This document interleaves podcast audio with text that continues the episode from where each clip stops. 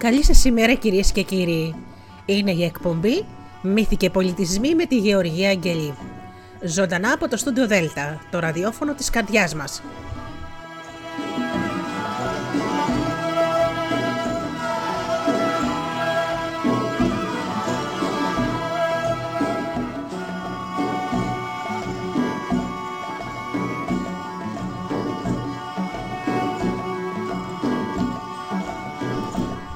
Αγαπημένοι μου φίλοι, σήμερα σας έχω παλιά, ωραία, νοσταλγικά παραμύθια. Έχει φτάσει στα χέρια μου μια ωραιότερη, η ωραιότερη συλλογή παραμυθιών από τον Γιωβάνι τότε, την, ε, από το Χρυσό Τύπο, ο κόσμος των παραμυθιών και περιέχει μέσα παραμύθια από όλο τον κόσμο. Σήμερα λοιπόν θα σας πω αρκετά από αυτά. Πρώτα όμως φίλοι μου να σας καλημερίσω όλους εσάς που έρχεστε εδώ στην εκπομπή κάθε Σάββατο πρωί και ακούτε. Καλημερίζω τους φίλους που με ακούν πληκτρολογώντας www.studiodelta.gr Να καλημερίσω τους φίλους που με ακούν από κινητά και tablets. Καλημέρα στους φίλους που μας ακούν από τις μουσικές σελίδες ε, που φιλοξενούμαστε όπως είναι το Live24 και επίσης στους φίλους που μπαίνουν από το Ape στο Google Play στην ανώτατα ραδιόφωνο Ελλάδα FM.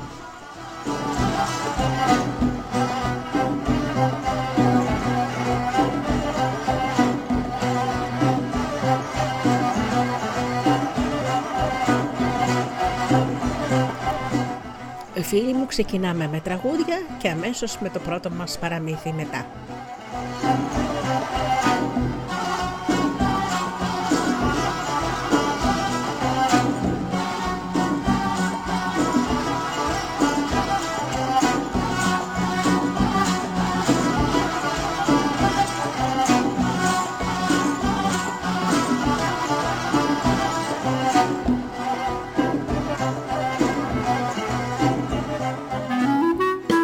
Ζήσαμε μαζί σε στο μπισκότο Που το ψήσαμε σε ένα μεγάλο φούρνο.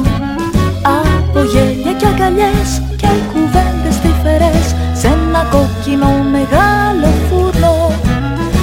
Εσύ έφερες πρώτο στο φυλάκι Κι εγώ το στρώσα μέσα στο ταψί. Λίγο ζήμωνα εγώ, λίγο ζήμωνες εσύ φούσκωνε το μπισκοτάκι για να γίνει αφράτη γέννηση. Να χορέψω είπε στο τάψι. Για να γίνει απ' έξω τραγανό. Να σε πασπαλίσω σ' αγαπώ. Και έπειτα ήρθαν καλοκαίρια και γίναμε κι δυο σοκολάτι και κάτω από του Σεπτέμβρη τα αστέρια. Στάξαμε το χρώμα στο τάψι. Θυμάσαι πόσα κάναμε ταξίδια Μαζεύοντας χρωμάτιστες στιγμές.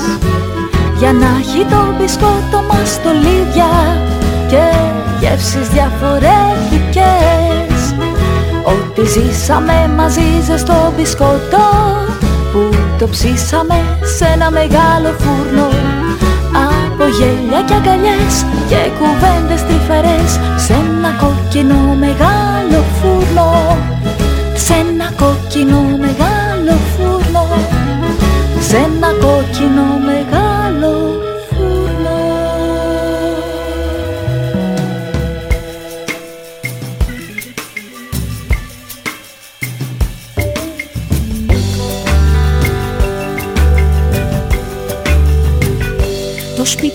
κάτω. Βρήκε ένα αβοκάντο. Βρήκε ένα αβοκάντο Από μία πιπεριά. Της είχε τάξει γάμο Και αγάπη αληθινή Αλλά με μια ντομάτα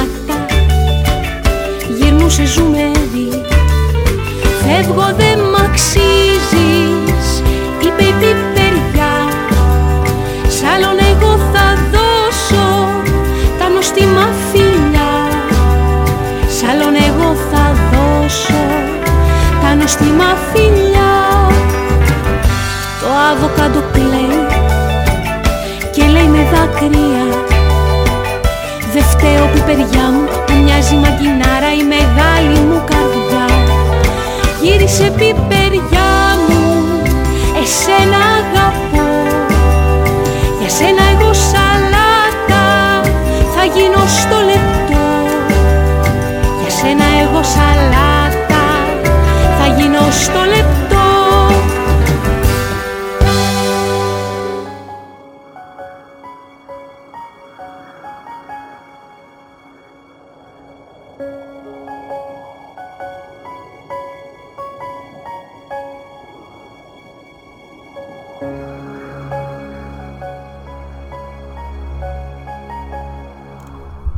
ιστορία του Χασάν Χότζα.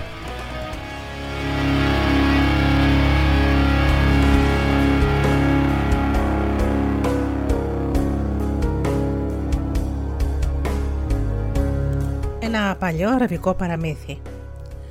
Μια μέρα ο Χαλίφης Χαρούν Αλ Ρασίλ είπε στον πιστό του ακόλουθο Γκαφάρ Ας δηθούμε έμποροι να κάνουμε ένα περίπατο στους δρόμους της Βαγδάτης. Μπορούμε να δούμε ενδιαφέροντα πράγματα. Καθώς βράδιαζε κανένας δεν αναγνώρισε τον βασιλιά και τον υπουργό στους αυτούς τους δύο περαστικούς που βάδιζαν κουβεντιάζοντας. Ξαφνικά ο Χαλίφης στάθηκε μπροστά σε ένα υπέροχο παλάτι. Πρώτη που φορά βλέπω αυτό το παλάτι, φώναξε έκπληκτος. Εσύ γκαφάρι το έχεις ξαναδεί. Όχι, αποκρίθηκε ο υπουργός. Σίγουρα θα είναι κάτι καινούριο. Ή ερώτησε τους γείτονες, ποιος είναι αυτός που μπόρεσε να χτίσει ένα τέτοιο αριστούργημα, είπε ο Χαλίφη.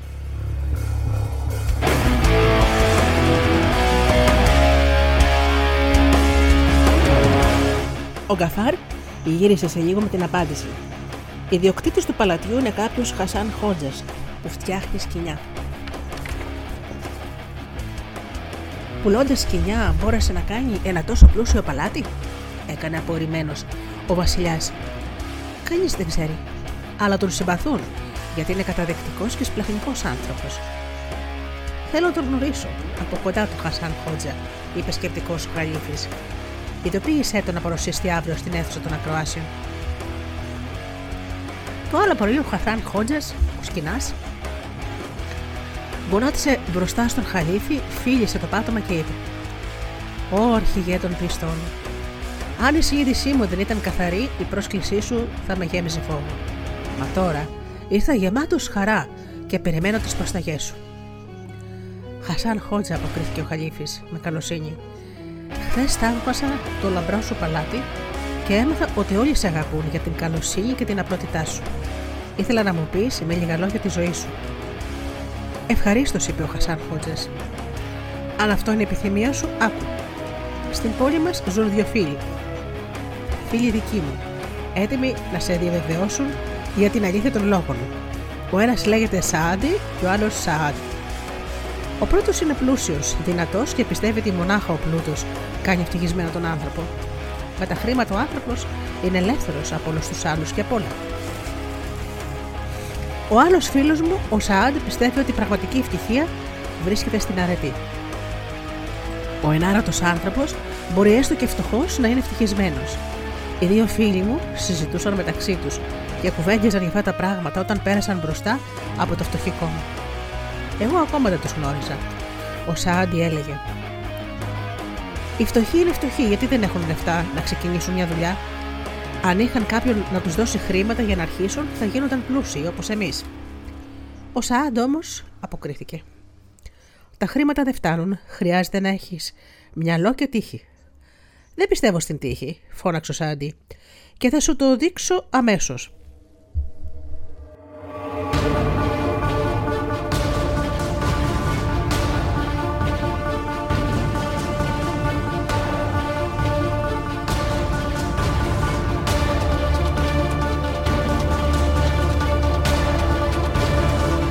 Α βρούμε λοιπόν έναν φτωχό τεχνίτη γεννημένο από φτωχούς γονεί. Θα του δανείσω μερικά χρήματα και θα δεις πως η ζωή του θα αλλάξει μονοπιάς. Αυτά έλεγαν όταν με είδαν. Να τον, φώναξε ο Σάντι. Να ο άνθρωπος που θα μας κάνει. Με πλησίασε αμέσως και με ρώτησε. Πώς σε λένε, Λέγομαι Χασάν και φτιάχνω σκηνιά. Φαίνεσαι καλός άνθρωπος. Είσαι όμως και πλούσιος. Και βέβαια δεν είμαι. Έχω γυναίκα και πέντε παιδιά. Δεν μου φτάνουν παρά για να τα ταΐζω, τη φαμίλια μου, πουλάω με κάποιο κέρδος στα σκηνιά μου μα είμαι υποχρεωμένος να αγοράζω κάθε τόσο υλικά για να τα φτιάχνω. Να ένα πουγγί με 100 χρυσά νομίσματα. Σου φτάνουν; Αν μου φτάνουν, φώναξα. Με τα μισά από αυτά μπορώ να μεγαλώσω το μαγαζί μου και να γίνω ο πιο σπουδαίος έμπορο της Βαγδάτης. Σύμφωνη, είπε ο Σάντι. Με μερικούς μήνες θα έρθω πάλι να σε δω. Πριν ακόμα συνέλθω από την έκπληξή μου, έφυγαν. Τσιμπήθηκα να δω πώ ονειρευόμουν. Μα το πουγγί βρισκόταν στα χέρια μου. Άρχισα λοιπόν γρήγορα γρήγορα τις προετοιμασίες. Στο φτυχικό μου καλύβι δεν υπήρχε κρυψώνα κατάλληλη για αυτό τον αναπάνταχο θησαυρό μου. Αφού ξεχώρισα 10 χρυσά νομίσματα, έκρυψα το πουγγί με τα υπόλοιπα μέσα στις πιέτες του, σακα... του σαρικιού μου και κίνησα να πάω στην αγορά για ψώνια. Έχοντας λεφτά, αγόρασα για τα παιδιά μου ένα καλό κομμάτι κρέας και γύρισα γεμάτος χαρά. Όταν ένα γεράκι, παρασυρμένο από τη μυρωδιά του κρέατος, χύμιξα πάνω μου και με έριξε κάτω. Θέλοντας να προστατεύσω το κρέας, έβαλα τα δυο μου χέρια πάνω του και άφησα να μου πέσει το σαρίκι. Το γεράκι άρπαξε το σαρίκι στα νύχια του και έφυγε μακριά.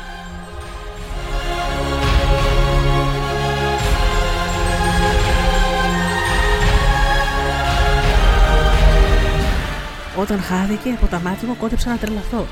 Τόση απελπισία με έπιασε. Σκέφτηκα όμως πιο λογικά και αποφάσισα να μην θρυνώ ανώφελα. Ό,τι έγινε, έγινε. Με ένα χρυσό νόμισμα που μου είχε περισσέψει, αγόρασα ένα καινούριο σαρίκι και γύρισα στο σπίτι μου σχετικά παρηγορημένος, γιατί για μια βραδιά ακόμα είχα να προσφέρω στα παιδιά μου καλό φαγητό. Μετά από μερικούς μήνες, όπως το είχαν υποσχεθεί, ο Σάντι και ο Σάντι πέρασαν από το σπίτι το δικό μου. Βλέποντάς με να πλέκω τα σκηνιά στο κατόφλι του φτωχικού μου. Ο Σάντι φώναξε δυνατά. Βλέπεις Σάντι, το μόνο που άλλαξε στη ζωή του Χασάν είναι το καινούργιο του σαρίκι. Πώς τα κατάφερες έτσι και δεν πρόκοπες; Δεν πρόκοψες, ρώτησε ο Σάντι. Τι τα έκανες στα 100 χρυσά νομίσματα που σου χάρισα; Υποτίθηκα μπροστά τους με σεβασμό και τους διηγήθηκα όσα μου συνέβησαν. Μια για μεγάλη μου λύπη, ο Σάντι δεν πίστεψε λέξη από όσο το είπα. Πρώτη φορά ακούω ότι τα γεράκια προτιμούν τα σαρίκια από το κρέας, μου απάντησε ειρωνικά. Λες ψέματα και προσπαθεί να μου κρύψεις την αλήθεια. Πες μου, τίμια πράγματα, σπατάλησες τα χρήματα σε γλέρια και ξεβατώματα; Εγώ έπεσα στα πόδια του και του ορκίστηκα ότι λέω την αλήθεια. Ο Σάντι με πολύ καλό τρόπο παρατήρησε. Γιατί δεν πιστεύεις αυτόν τον φτωχό άνθρωπο, Σάντι; Αυτό που του συνέβη επιβεβαιώνει ότι είχα δίκιο. Δεν αρκεί το κεφάλαιο για να πλωτήσει κανείς, χρειάζεται και τύχη. Εγώ ταπεινωμένος στα βάθη της ψυχής μου δεν είχα το θάρρος ούτε το βλέμμα μου να σηκώσω, ούτε και τολμούσα να πάρω μέρος στη συζήτησή τους. Ο Σάντι όμως φώναξε.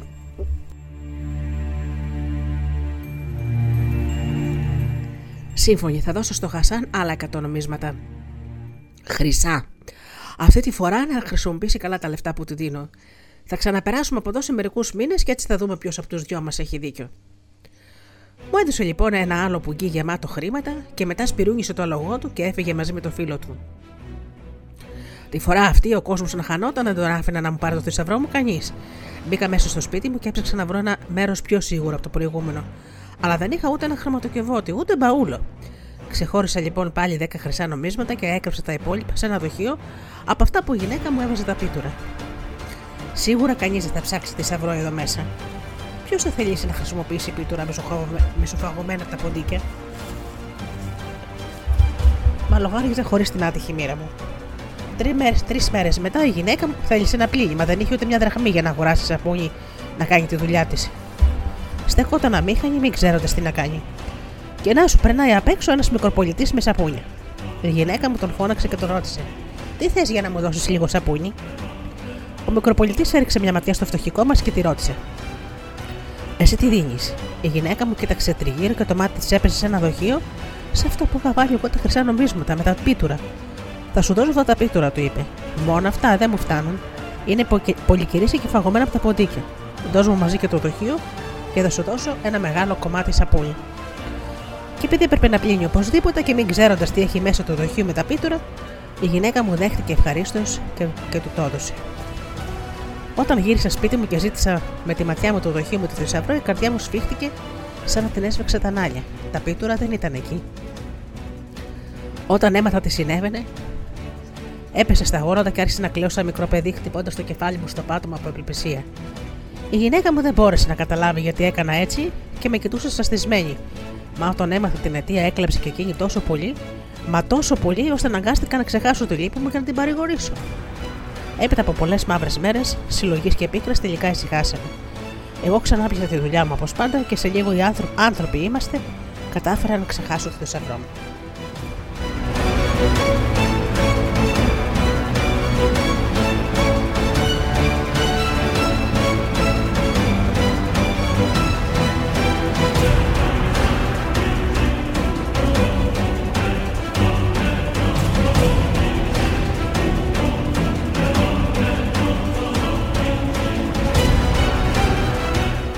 Πέρασαν έξι μήνες. Είδα να έρχονται στο σπίτι μου ο Σαάτ και ο Σααντί. Έσυψα λοιπόν επάνω στα σκηνιά μου και έκανα τάχα πω δεν βλέπω, γιατί σορκίζομαι μεγάλο μου χαλίφι, δεν είχα μάτια να τους αντικρίσω. Οι δύο φίλοι στάθηκαν μπροστά μου και ο Σααντί άρχισε να με ρωτά. Μα δεν χρησιμεύεις σε τίποτα να σου μεταφέρω το, το διάλογό μας. Είναι βέβαιο ότι ο Σααντί δεν με πίστεψε και άρχισε να με προσβάλλει και να με τα χειρότερα λόγια λέγοντάς μου ότι τον γέλασα. Μου τάψαλα ένα χεράκι, τους πήγα και τα ήπια και τα έφαγα σε γλέντια και πρόσθεσε. Τόσο το χειρότερο για σένα. Δεν πρόκειται να ξαναδείς από μένα τίποτα. Ο Σαντ κρεχογελούσε κάτω από τα μουστάκια του. Φαντάζομαι να πίστηκες πια, Σάντι, ότι δεν αρκούν τα χρήματα για να, κάνει, για να γίνει κανένας πλούσιος.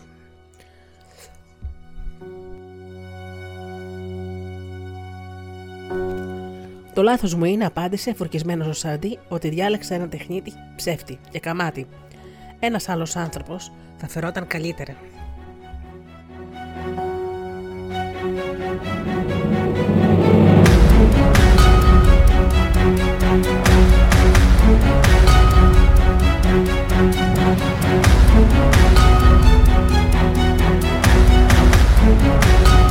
Δεν είναι σωστό αυτό που λες, αποκρίθηκε ήρεμα ο Σάρι. Κατηγορεί άδικαν τον άνθρωπο. Εμπρός λοιπόν, απόδειξέ μου ότι κάνω λάθος. Είναι η σειρά σου τώρα να μου κάνεις ένα δώρο, φώναξε ο Σαραντή. Αν αυτός ο άνθρωπος γίνει πλούσιος, εγώ θα είμαι ο πρώτος που θα αναγνωρίσω το δίκιο σου. Σύμφωνοι, δέχομαι, είπε ο Σαραντή. Και έριξε γύρω του μια ματιά στο σκολισμένο δρόμο. Πίσω από μια πέτρα ήταν ένα κομμάτι μολύβι. Το πήρε και μου το έδωσε. Αυτό είναι το δώρο μου, φίλε, του είπε. Με αυτό θα μπορέσεις να γίνεις πλούσιος. Με χαιρέτησαν και απομακρύνθηκαν, αφήνοντάς με μόνο στη λύπη μου. Είχα στενοχωρηθεί τρομερά γιατί κανείς δεν με είχε πιστέψει ο πλούσιος κύριος. Πήρα λοιπόν το κομμάτι με το μολύβι και το έκρυψα στη ζώνη μου. Μα το ξέχασα πολύ γρήγορα. Το βράδυ, καθώς βρήθηκα για να πέσω στο κρεβάτι, το μολύβι έπεσε κάτω. Το πήρα, το έβαλα σε μια τρύπα στον τοίχο και έπεσα να κοιμηθώ. Λίγα, πιο μέτρα, λίγα μέτρα πιο κάτω από το φτωχικό μου ήταν η καλύβα ενό ψαρά, που συνήθιζε να ψαρεύει τη νύχτα, πριν από την αυγή. Το βράδυ εκείνος σηκώθηκε γιατί είμαστε τα δίχτυα του για το ψάρεμα.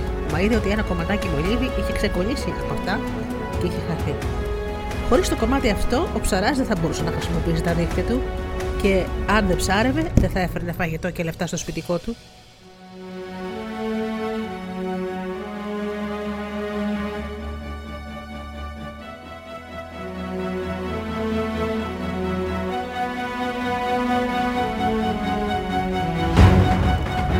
Φώναξε τη γυναίκα του και της είπε: Τρέχα γυναίκα στους γείτονες και ζήτησέ τους αν έχουν ένα κομμάτι μολύβι να σου δώσουν.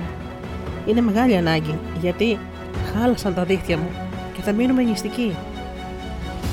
Έφτασε λοιπόν η καημένη και στο δικό μου το καλύβι. Χασάν μου είπε με παρακαλεστή φωνή: Ο άντρας μου έχει απόλυτη ανάγκη από ένα κομμάτι μολύβι. Σε παρακαλώ, μήπως έχεις να μας δώσεις. Μισοκιμισμένο σηκώθηκα και της έδωσα το μολύβι που είχα φυλάξει στον τοίχο. Χασάν, το πρώτο πράγμα που θα πιάσει ο άντρας με τα δίχτυα είναι δικός σου, μου φώναξε η γυναίκα του ψαρά, χαρούμενη, και έφυγε τρέχοντας. Εγώ συνέχισα στον ύπνο και ούτε καν έδωσα σημασία στα λόγια της. Ο ψαράς όμως με θυμήθηκε. Όταν γύρισε από το ψάρεμα, στάθηκε έξω από την πόρτα μου και μου είπε δείχνοντας ένα πελώριο ψάρι. Λοιπόν, Χασάν, πάρτο. Είναι δικός σου. Μπορεί να είναι ένα μοναχά, μα αξίζει όσο ένα πανέρι ψάρια. Η έκπληξή μου δεν περιγράφεται. Καλά μου γείτονα, το είπα. Συγκινημένος δεν ήταν ανάγκη. Να με αποζημιώσεις για εκείνο το παλιοκόμματο μολύβι. Δέχομαι όμως το δώρο σου γιατί ξέρω ότι μου το προσφέρεις με την καλή σου καρδιά. Έχωσα το ψά... Έδωσα το ψάρι στη γυναίκα μου και αφοσιώθηκα στη δουλειά μου. Η γυναίκα μου δεν ήξερε τι να το κάνει, γιατί δεν είχαμε μεγάλες κατσαρόλες και μεγάλα τηγάνια που να το χωρέσουν. Αποφάσισε λοιπόν να το κόψει σε κομματάκια. Μα μόλις έβαλα το μαχαίρι στο στομάχι του ψαριού πετάχτηκε απ' έξω μία πέτρα. Ήταν διάφανη και λαμπερή και άστραφε σαν τα άτιστρα του ουρανού. Η γυναίκα μου όμως το πέρασε για σκέτο γυαλί και την έδωσε στα παιδιά να παίξουν. Τα παιδιά ξεφώνησαν από τη χαρά τους γιατί η πέτρα σκορπούσε χιλιάδες λάμψεις και έπαιξαν ήσυχα με αυτήν ολόκληρη τη μέρα. Το βράδυ ήταν το ψάρι μαγειρεμένο και καθίσαμε στο τραπέζι να φάμε με την ησυχία μας. Μα πριν ακόμα τελειώσουμε το φαΐ, τα παιδιά σηκώθηκαν βιαστικά από το τραπέζι και συνέχισαν το παιχνίδι τους. Και ενώ δεν τα είχα ακούσει ποτέ μέχρι τότε να τσακώνονται για, για κάτι, εκείνο το βράδυ μάλλον συνεχώς. Μα τι έχουν απόψε τα παιδιά μας, ρώτησε τη γυναίκα μου. Τι έπαθαν και μαλώνουν. Μαλώνουν για ένα κομμάτι γυαλί που βρήκα στο στομάχι του ψαριού, αποκρίθηκε η γυναίκα μου. Για να το δω, είπα κι εγώ υπορριμμένο. Τα παιδιά μου μου έφεραν αμέσως στην πέτρα και απόμενα εκστατικός για να τη θαυμάσουν. Γιατί πραγματικά ήταν ένα πράγμα πολύ όμορφο. Αλλά κι εγώ για να είμαι ειλικρινής την πέρασε για γυαλί. Τα παιδιά έπεσαν να κοιμηθούν και το άφησαν πάνω στο μάρμαρο του τζακιού. Όταν όμως το φως του φεγγαριού έπεσε πάνω του, το γυαλί σκότωσε λάμψεις. Τέτοιες λάμψεις που φωτίστηκε όλο το σπίτι. Και να φανταστείτε ότι είχαμε σβήσει και το λιχνάρι. Τι καλός γείτονας που είναι αυτός ο ψαράς. Πρώτα μας έδωσε φαγητό και ύστερα φως για να βλέπουμε, είπα γελώντα στη γυναίκα μου. Με την απόφαση να ευχαριστήσω την άλλη κιόλας συνένα, τον καλό μου γείτονα, αποκοιμήθηκα ενώ το γυαλί εξακολουθούσε να σκορπίζει φωτεινές αντάβιες στο φτωχικό μας καμαράκι. Το άλλο πρωί, όταν έφυγα για τη δουλειά, μια γειτόνισσα από δίπλα ήρθε και χτύπησε θυμαμένη την πόρτα του σπιτιού μας. Σε παρακαλώ, είπε στη γυναίκα μου, δεν μπορείς να κρατάς πιο ήσυχα τα παιδιά σου όταν ο κόσμος κοιμάται. Χθες ο άντρας μου και εγώ δεν μπορέσαμε να κλείσουμε μάτια από τις τεκλίε των παιδιών σας. Με συγχωρείτε, είπε η γυναίκα μου, αλλά χθες μας συνέβη για κάτι εξαιρετικό και αναζητώθηκαν τα παιδιά. Τι σας συνέβη, ρώτησε η γειτόνισσα με περιέργεια. Να, βρήκαμε στο στομάχι ενός ψαριού ένα γέλι τόσο λαμπερό που φώτισε ολόκληρο το σπίτι. Μάλιστα στην αφέλεια η γυναίκα μου της έδειξε τη λαμπερή πέτρα. Ο άντρας όμως της γειτόνισσας ήταν κατά τύχη έμπορος πολύτιμων πετραδιών. Και η γυναίκα του, όπως είναι φυσικό, ήξερε να ξεχωρίζει τα καλά και ασήμαντα πράγματα. Τα καλά από τα ασήμαντα πράγματα. Της έφτασε λοιπόν μία ματιά για να διαπιστώσει ότι το γυαλί δεν ήταν ένα δια... παρά ένα διαμάντι, καθαρό και λαβερό, που όμοιό του δεν μπορούσε να, διαπισ... να βρεθεί όχι μόνο στη Βαγδάτη, μα ούτε μέσα στους θησαυρούς του Χαλίφη.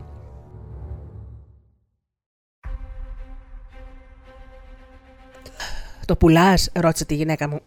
Όχι, τα παιδιά το έχουν για να παίζουν. Και είναι το καλύτερό της παιχνίδι. Καλά, δεν πειράζει. Αν όμως θελήσεις να το πουλήσεις, να το πεις πρώτα σε μένα και σε κανέναν άλλον. Συμφωνεί. Σύμφωνη.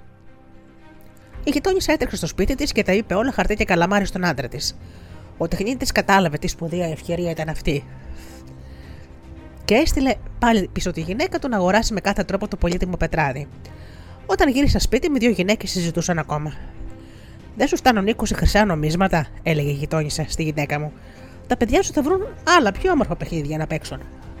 Συζήτησέ το με τον άντρα μου, της απάντησε εκείνη. Να ο άντρας μου, έρχεται. Αν δεν σου φτάνουν 20 χρυσά νομίσματα, σου δίνω 50, βιάστηκε να πει η γειτόνισσα, χωρίς να μπορεί να κρύψει το μεγάλο ενδιαφέρον της για το γυαλί που φώτιζε το καλυβάκι μας. Τότε μονάχα κατάλαβε ότι το γυαλί μας είχε κάποια μεγάλη αξία και της είπα: Αγαπητή μου γειτόνισσα, δεν πρόκειται να πουλήσω αυτή την πέτρα σε τιμή μικρότερη από 100.000 χρυσά νομίσματα.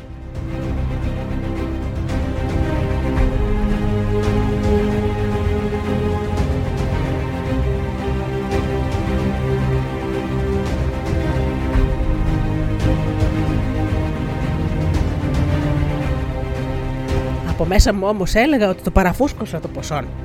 Μα είδα κατάπληκτο στη γυναίκα να μην αλλάζει γνώμη. Μόνο ο άντρας μου θα μπορέσει να σου δώσει ένα τέτοιο ποσό, του είπε σταθερά. Πάω να τον φωνάξω για να κανονίσετε το ζήτημα οι δυο σας. Έφυγε τρεχάτη και σε λίγο γύρισε με τον άντρα της, τον έμπορο πολύτιμων πετραδιών. Όταν είδε το διαμάντι να φουγκοβολά πάνω στο τζάκι, έμεινε ξερό. Ύστερα με τρεμουλιαστή φωνή είπε: Χασάν, σου δίνω 50.000 νομίσματα, χρυσά. 100.000 επέμενα, ούτε ένα λιγότερο. Ο έμπορο πήρε μια βαθιά ανάσα και είπε: Έστω, σύμφωνοι. Μου μέτρησε και δά στο χέρι αμέσως 100.000 χρυσά νομίσματα, και όταν μείναμε μόνοι με τη γυναίκα μου, τα ξαναμετρήσαμε και τρίβαμε τα μάτια μας. Ήμουνα συσαστισμένο με αυτό το απροσδόκητο θησαυρό. Τώρα τι θα κάνουμε, τη ρώτησα. Θα αγοράσουμε πρώτα καινούριε φορεσιέ για μας και τα παιδιά, φώναξε χαρούμενη η γυναίκα μου. Μα εγώ τη σταμάτησα. Καλύτερα όχι. Άσε να ζούμε όπως πριν. Θα σκεφτώ πιο ήρεμα τι θα κάνω για να μην μετανιώσω ύστερα. Την άλλη μέρα έκανα ένα γύρο τη Βαγδάτη και κατάφερα να εξασφαλίσω τη συνεργασία όλων των εμπόρων που πουλούσαν κορδόνια και σκηνιά.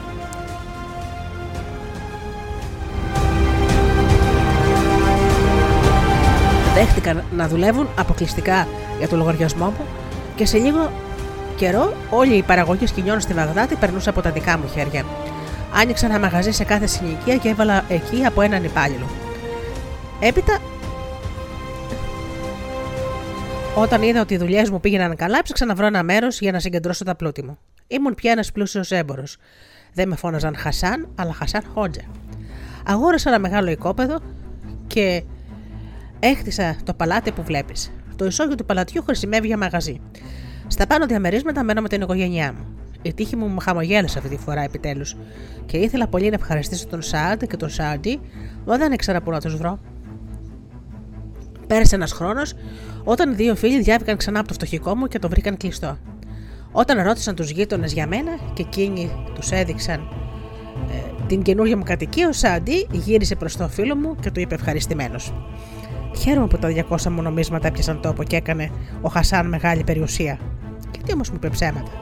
Γιατί απλούστατα δεν έκανε περιουσία με τα δικά σου νομίσματα, αλλά από το κομμάτι μολύβι που το έδωσα εγώ, παρατήρησε ο Σάντ. Σοβαρά το λες, είπε σπόντα στα γέλια ο Σάντι. Σε είχα για πιο λογικό άνθρωπο. Είχαν φτάσει λοιπόν στο παλάτι μου και ήταν έτοιμοι να φύγουν, νομίζοντας ότι έκαναν λάθος. Μα ξαφνικά βγήκα εγώ ο ίδιος στην πόρτα και τους υποδέχτηκα με τη μέση και με ανοιχτή αγκαλιά. Τους διηγήθηκα ακριβώς τι είχε συμβεί.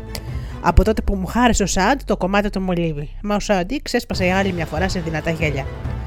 Χασάν Χότζα, σ' αρέσουν τα χωρετά, μου είπε. Η ιστορία για το ψάρι και το διαμάντι είναι ακόμα πιο απίστευτη από την ιστορία για το γεράκι και το δοχείο με τα πίτουρα. Αν είσαι τώρα πλούσιος και έχεις παλάτ και όλα τα αγαθά, αυτό οφείλεται αποκλειστικά και μόνο στα 200 χρυσά νομίσματα που σου έδωσα. Και είμαι πραγματικά χαρούμενος γιατί αυτό το πράγμα ακριβώς ήθελα να αποδείξω στο φίλο μου. Αποφάσισα να μην επιμένω. Γιατί να του χαλάσω την καρδιά, άλλωστε τώρα πια δεν είχε κανένα νόημα. Παρακάλεσα λοιπόν τους φίλους να μείνουν μαζί μου εκείνη την ημέρα και σαν να, να πάμε εκδρομή στο ξεχικό μας σπίτι έξω από την πόλη. Δέχτηκαν ευχαρίστως. Έστειλαν υπηρέτη να ειδοποιήσει τι οικογένειέ τους και έπειτα φύγαμε. Πήγαμε στην Ακροποταμιά, όπως μας περίμενε μια μεγάλη βάρκα με έξι κοπηλάτες και σε μια ώρα περίπου φτάσαμε στο σπίτι μου. Όχι πως είναι δικό μου σπίτι, μα έχει μια θέα καταπληκτική. Ο κήπος του είναι ολάνθιστο και μεγάλος και φτάνει ίσα με πέρα το δάσος, με τα γέρικα και πελώρια δέντρα. Η σκιά του σε ξεκουράζει και γεμίζει γαλήνη την ψυχή σου. Προσκάλεσα τους δύο φίλους μου να πάρουμε τα αναψυκτικά μας. Εκεί κοντά περάσαμε μια ξέχαστη μέρα συζητώντας ξαπλωμένοι σε όμορφα ντυμάνια, σε όμορφα ντιβάνια με μαλακά μαξιλάρια. Οι γη μου έπαιζαν κρυφτό στα δέντρα. Ξαφνικά τους άκουσα να ξεφωνίζουν με θαυμασμό και μέσως είδα το μικρότερο γιο μου να τρέχει προς το μέρος μου κρατώντας στα χέρια του μια παράξενη φωλιά. Όσο και αν ήταν ξεβαμένη και κουρελιασμένη, αναγνώρισε με την πρώτη ματιά ότι η φωλιά ήταν το παλιό μου σαρίκι. Το πήρε και το έδωσε στο Σαντί. Να, φίλε μου, η απόδειξη, σου λέω αλήθεια, του λέω. Και ο Σαντί τα χάσε. Πήρε το σαρίκι, το έψαξε και πραγματικά βρήκε στο βάθος του το μεταξένιο πουγγί με τα 90 χρυσά νομίσματα. Απίστευτο, ψιθύρισε. Μόνος σου το έβαλες κάπου εκεί που το... για να το βρούμε. Μην είσαι τόσο άπιστος, φώναξε ο Σαντ. Είναι φανερά τα ήχη των πουλιών επάνω του. Ο Σάντι δεν ήταν κακός άνθρωπος. Σκέφτηκε λιγάκι και ύστερα παραδέχτηκε ότι πρέπει να συνέβησαν πράγματα. Όπως ακριβώς το είχα πει εγώ. Η υπόλοιπη μέρα μας πέρασε με γέλια και χαρές. Όταν γυρίσαμε στη Βαγδάτη, τα μαγαζιά ήταν κλειστά. Τα άλογα είχαν φάει όλη την τροφή τους και δεν υπήρχε στο στάβλο ούτε ένας σπυρί κρυθάρι. Και επειδή έπρεπε να μεταφέρουμε τους καλεσμένου μου στα σπίτια τους, παρακάλεσαν επιρρέτη μου να βρει από τους γείτονες οτιδήποτε για να ταΐσει τα άλογα πριν ξεκινήσουν. Πραγματικά ο υπηρέτης έτρεξε στους γειτόνους και ένας από αυτούς, ένας έμπορος απολιών, του έδωσε ευχαρίστως για τα άλογα του Χασάν, χόντζα ένα δοχείο γεμάτο πίτουρα. Γύρισε βιαστικό στο σπίτι και άντλησε τα πίτουρα στη σεμία σκάφη. Με μεγάλη του έκπληξη όμως είδε να πέφτει από το δοχείο μαζί με τα πίτουρα και ένα πογκίτι λιγμένο με ένα κομμάτι λινό υφάσμα. Μέσα στο ποικί ήταν όπως καταλαβαίνεις μεγάλο μου χαλί και τα 90 μου χρυσά νομίσματα. Ο υπηρέτης έταξε να μου φέρει και εγώ τα έδωσα στο Σάντι.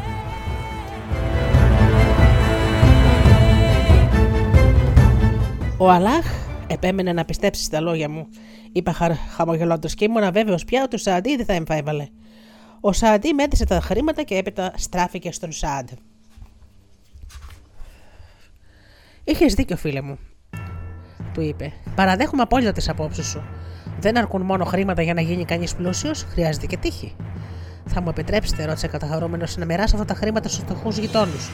Και βέβαια αποκρίθηκαν με ένα στόμα οι δύο καλύτεροι φίλοι μου. Και έφυγαν αφού μου υποσχέθηκαν να ξαναβρεθούμε σύντομα, όχι πια μετά από ένα εξάμενο, Ο Χαλίφης που άκουσε με μεγάλο ενδιαφέρον την ιστορία του Χασάν Χότζα παρατήρησε χαμογελώντας. Ε, λοιπόν, θα πω στο Σαντ και του Σαντί ότι και το τρίτο μέρος της ιστορίας σου είναι αληθινό.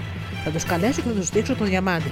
Το αγόρασα εγώ ίδιο από τον γείτονά σου, τον έμπορο, και τώρα βρίσκεται μέσα στο θεσσαλονικιό μου. Ο Χασάν Χότζα χάρηκε πολύ γιατί βρέθηκε μια φορά ακόμα μια απόδειξη της ειλικρίνειάς του. Και αφού γονάτισε και φίλησε το έδαφος, απομακρύνθηκε τρέχοντας για το σπίτι του, για να διηγηθεί στη γυναίκα του και στα παιδιά του. Τι συνέβη και σε αυτόν, τον Χασάν Χότζα, τον σκηνά και πώς καλοδέχτηκε στο παλάτι του τον ίδιο ο Χαρούν Al Ρασίδ, ο μεγάλος καλύτης.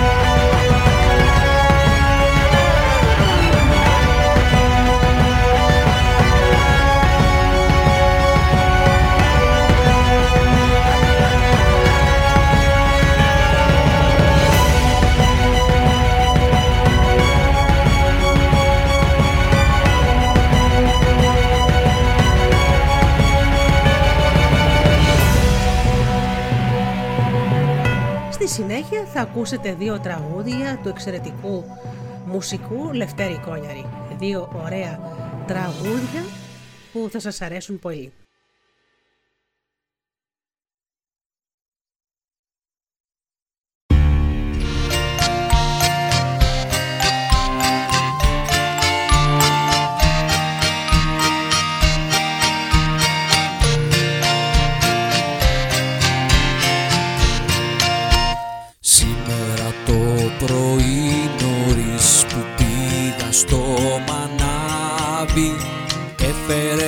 και πολλά πολλά φρέσκα λαχανικά. Είχε ντομάτες, πράσα, κρεμμυδάκια και πατάτες. Άγρια μανιτάρια σε πολύ καλές τιμές. Μα εμένα μου αρέσουν οι ανανάδες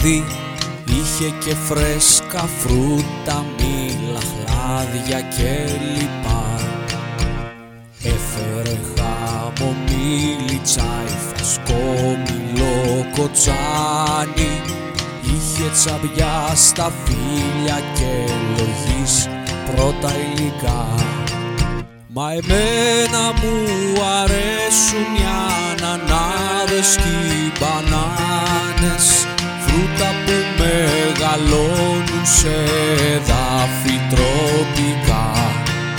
Μα πάνω απ' όλο αυτό που με ενθουσίασε στα ψώνια είναι πως όλα έχουν όμορφα χρώματα πολλά. Κόκκινες οι φράουλες, κόκκινες και οι ντομάτες Πράσινα είναι τα φύλλα τους, τα σκόρδα είναι λευκά. Και όλα έχουν πλούσιες τις φοιτικές τους ίνες.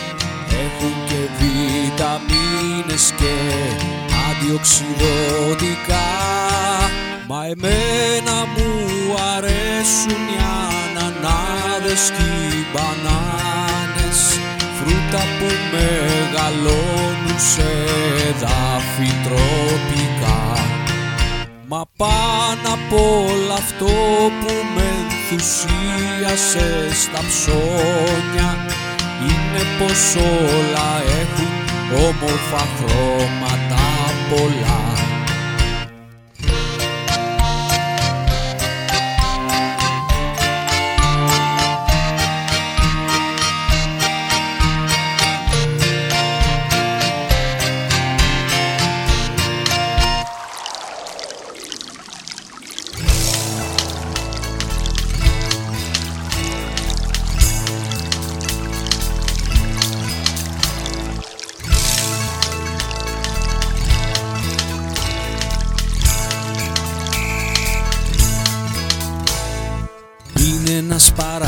παράδεισος κάτω από τη θάλασσα. Για να φτάσουμε ως εκεί χατήριδες σου χάλασα. Ταξίδια αναψυχής στην Καραϊδική Να κάνουμε τους πειρατές σε ξύλινο σκαρί Να κάνουμε τους πειρατές σε ξύλινο σκαρί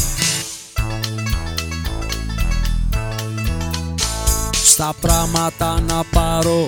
Μάγιο πετσέτα πέδιλα Γυαλιά ηλίου ομπρέλα. Μασκάβα τραχοπέδιλα Να μην ξεχάσουμε το αντιλιακό. Γιατί εκεί ο ήλιος σε καίει στο λεπτό. Γιατί εκεί ο ήλιος σε καίει στο λεπτό. Σε ένα νησί στην Καραϊβική Κουσάρι να παγεί μουσική. Βάλε και μουσική. Πάμε σε ένα νησί Στην Καραϊβική. Κουσάρι να βάγει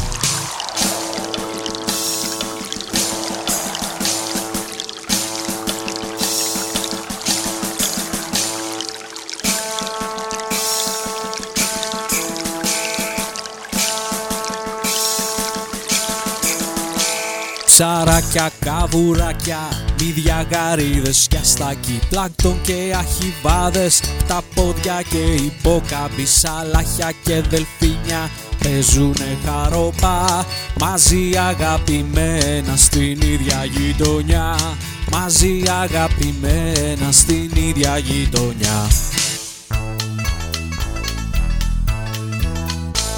Μπαχάμες, Πουερτορικό, Τζαμάικα, Αγγουίλα, Έχουμε κολάτσιο μαζί να φάμε σάντουιτς με τυρί Μόλις ξαναπεινάσουμε θα φάμε δυο καρύδες Και μένουν δυο εισιτήρια για την επιστροφή μας. Και μένουν δυο εισιτήρια για την επιστροφή Σε ένα νησί στην Καραϊβική Κουσάρι να παγεί μουσική Βάλε και μουσική. Πάμε σε ένα νησί Στην Καραϊβική Κουσάρι να βάγει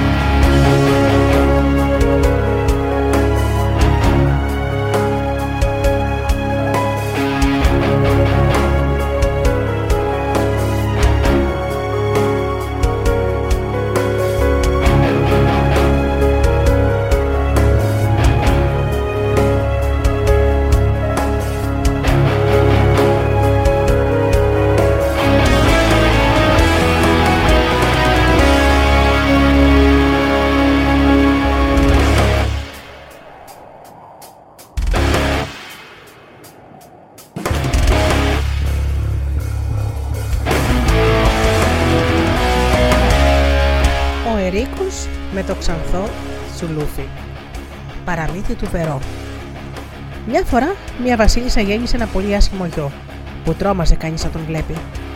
Το παιδί είχε ένα αστείο τσουλούφι από ήρση και ξανθά μαλλιά που φύτρωναν ακριβώς πάνω στο ματοπό του.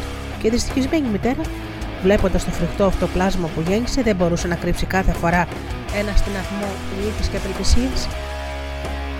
Μια καλή και σοφή μάγισσα πήγε μια μέρα να της κάνει επίσκεψη και βλέποντάς την λυπημένη προσπάθησε να την παρηγορήσει. Φυσικά δεν μπορώ να κάνω τίποτα για την ασχή με το πρίγκιπα, είπε. Μπορώ όμως να του χαρίσω ένα σπάνιο δώρο.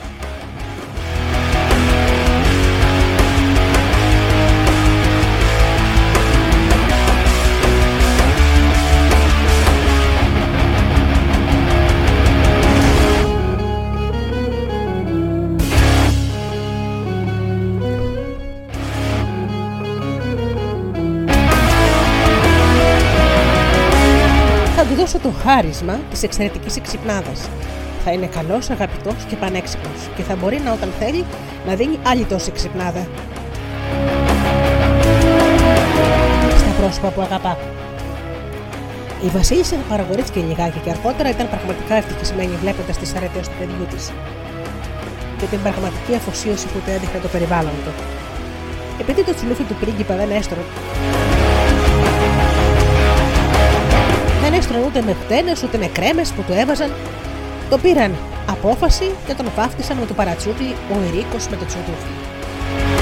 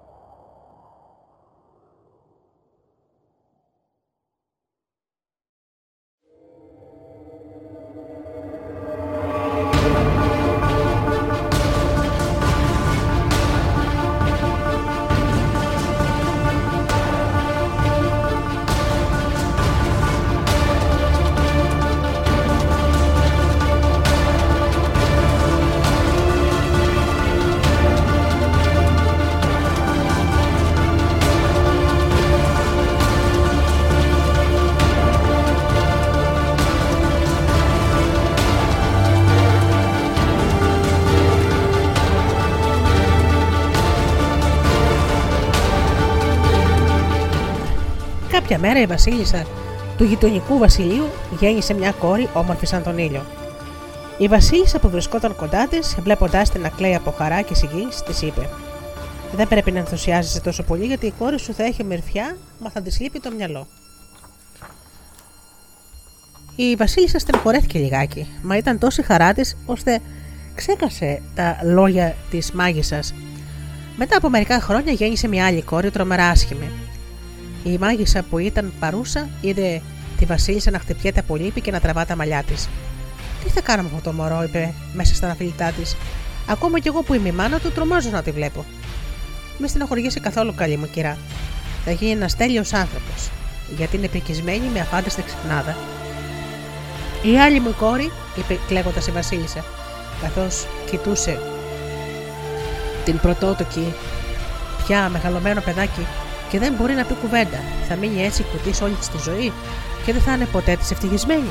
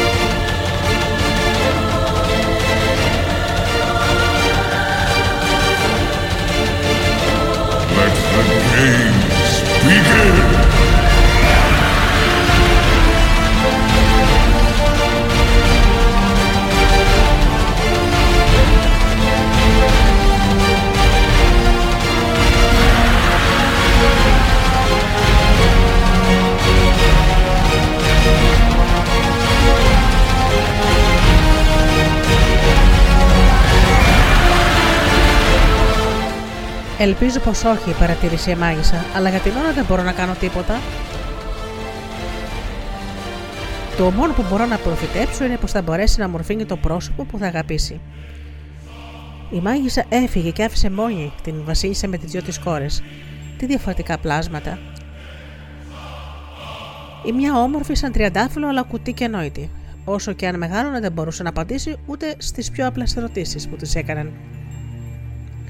Το μολύβι δεν μπορούσε να το πιάσει στα χέρια της. Έμεινε λοιπόν κλεισμένη στο δωμάτιό της, γιατί δεν ανεχόταν να βλέπει κόσμο να την κοροϊδεύει. Η άλλη πάλι ήταν τρομερά άσχημη. Μεγαλώνοντας, ασχήμενε όλο και περισσότερο, μα ήξερε τόσα πράγματα που μπορούσε να, να κρατήσει τη συζήτηση σε τόσο υψηλό επίπεδο, ώστε οι βασιλιάδες, πρίγκιπες και σοφοί, ερχόταν από μακριά για να την ακούσουν και να τη θαυμάσουν.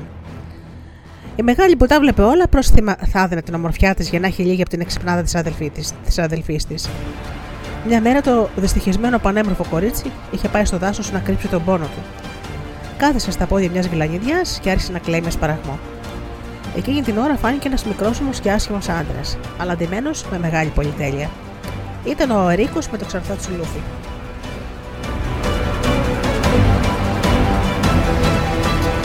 Βλέποντας το απαλό δέρμα και τα όμορφα μάτια της μικρής, ο Ερίκος ένιωσε την καρδιά του να χτυπά δυνατά. Αν του έλεγαν εκείνη την ώρα να εγκαταλείψει το βασίλειό του για να βρίσκεται κοντά της, θα το εγκατέλειπε χωρίς συζήτηση. Όταν την είδε μόνη και κλαμμένη, πήγε κοντά της και της μίλησε. Πώς γίνεται, της είπε, ένα τόσο όμορφο πλάσμα σαν εσένα να λυπάται και να δακρύζει; Γιατί για μένα η ομορφιά παίζει πολύ σπουδαίο ρόλο στη ζωή, ώστε θα μου ήταν τόση παρηγοριά για κάθε λύπη.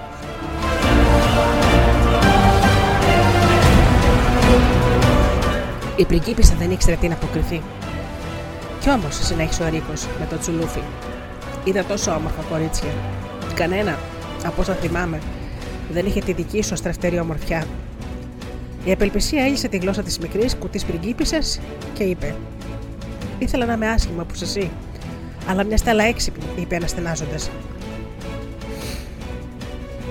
Όποιος νομίζει τον εαυτό του κουτό είναι πάντα πολύ λιγότερο κουτός από όσο φαίνεται, διαμαρτυρήθηκε ο Ρίκος. Γι' αυτό και δεν πρέπει να λες πια ότι σου λείπει ξυπνάδα. Δεν είμαι έξυπνη, το ξέρω και υποφέρω πολύ γι' αυτό. Καλά λοιπόν, παρατήρησε ο Ρίκος. Εγώ έχω ένα χάρισμα. Μπορώ να δώσω ξυπνάδα στο πρόσωπο που αγαπώ. Αν θελήσεις να γίνεις γυναίκα μου, θα σου χαρίσω τόση ξυπνάδα όσοι δεν έχουν όλες μαζί οι γυναίκες του κόσμου. Η πριγκίπισσα τα χάσε πάλι και έμεινε άλλαγη όπως συνήθως. Ο Ερίκος όμως συνέχισε. Η αλήθεια είναι ότι η πρότασή μου σε βρήκε απροετοίμαστη. Αλλά μη στενοχωριέσαι, σκέψου με την ησυχία σου και αποφάσισε και μετά. Και μετά από ένα χρόνο μου λες. Η πριγκίπισσα αναλογίστηκε ότι ένας χρόνος ήταν γεμάτος ταπεινώσεις ήταν ένα πολύ μακρύ χρονικό διάστημα και δεν άντεχε άλλο την υπο... η υπομονή της. Ήθελε να γίνει αμέσως έξυπνη, σαν την αδερφή της, γι' αυτό αποκρίθηκε βιαστικά. Δέχομαι από τώρα, θα παντρευτούμε ακριβώς ύστερα από ένα χρόνο. Μόλις πρόφερα αυτά τα λόγια, ένιωσα αμέσως διαφορετική από πριν. Σαν να της φάνηκε ότι έβλεπε για πρώτη φορά την ομορφιά του δάσους και την απεραντοσύνη του γαλάζιου ουρανού. Σαν άκουγε για πρώτη φορά και με άλλο νόημα το τραγούδι των πουλιών και το θρόισμα των φίλων, Της ήρθε η διάθεση να μιλήσει, να διηγηθεί ένα σωρό πράγματα από τη ζωή της. Από τα πράγματα που την ενδιέφεραν, ήθελε να γελάσει και να στιευθεί. Ο Ερίκος, ύστερα από μια ζωηρή συζήτηση που έκαναν, είδε ότι της είχε χαρίσει περισσότερη ξυπνάδα από όση κράτησε για τον εαυτό του. Χώρισαν με την υπόσχεση να ανταμωθούν σε ένα χρόνο και η Βασιλοπούλα, αγνώριστη,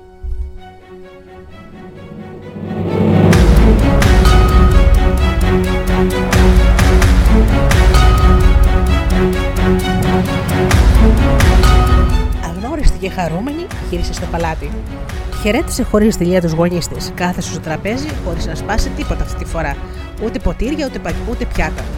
Και όταν τελείωσε το φαγητό, διασκέδασε τους γύρω με τόσο χαριτωμένο τρόπο, ώστε οι καλεσμένοι τους δεν χόρτεναν να τη βλέπουν και να την ακούν. Πέρασε καιρός. Μια μέρα ένας πλούσιος και πανίσχυρος πρίγκιπας, ο πιο όμορφος και πιο δυνατός από όλους, ζήτησε σε γάμο την όμορφη πρίγκιποπούλα. Ο Βασιλιάς θα χαιρόταν πολύ αν η κόρη του έλεγε το ναι. Μα εκείνη που δεν αποφάσισε πια χωρίς προηγουμένως να το σκεφτεί, ζήτησε για λίγο καιρό να αποφασίσει. Πήγε λοιπόν στο δάσος για περίπατο όπως το συνήθιζε κάθε φορά που ήθελε να μείνει μόνη. Και καθώς προχωρούσε βυθισμένη στις σκέψεις της, άκουσε μια φωνή κατά τη γη. Βάλτε ξύλα, φέρτε φωτιά, φέρτε τηγάνια, προσέξτε το ψητό, τι γίνεται με την τούρτα; Μπροστά στα κατάπληκτα μάτια της, η γη άνοιξε στα δύο και η πριγκίπισσα μπόρεσε να δει μια πελώρια κουζίνα με μάγειρους και με μαγείρισες που δούλευαν με φούρια. Μαγείρευαν κρέας από κυνήγι, στόλιζαν τούρτες, έβαζαν σιρόπι στα διάφορα γλυκά και γέμιζαν μεγάλες πιατέλες με ζουμεράκου. Μια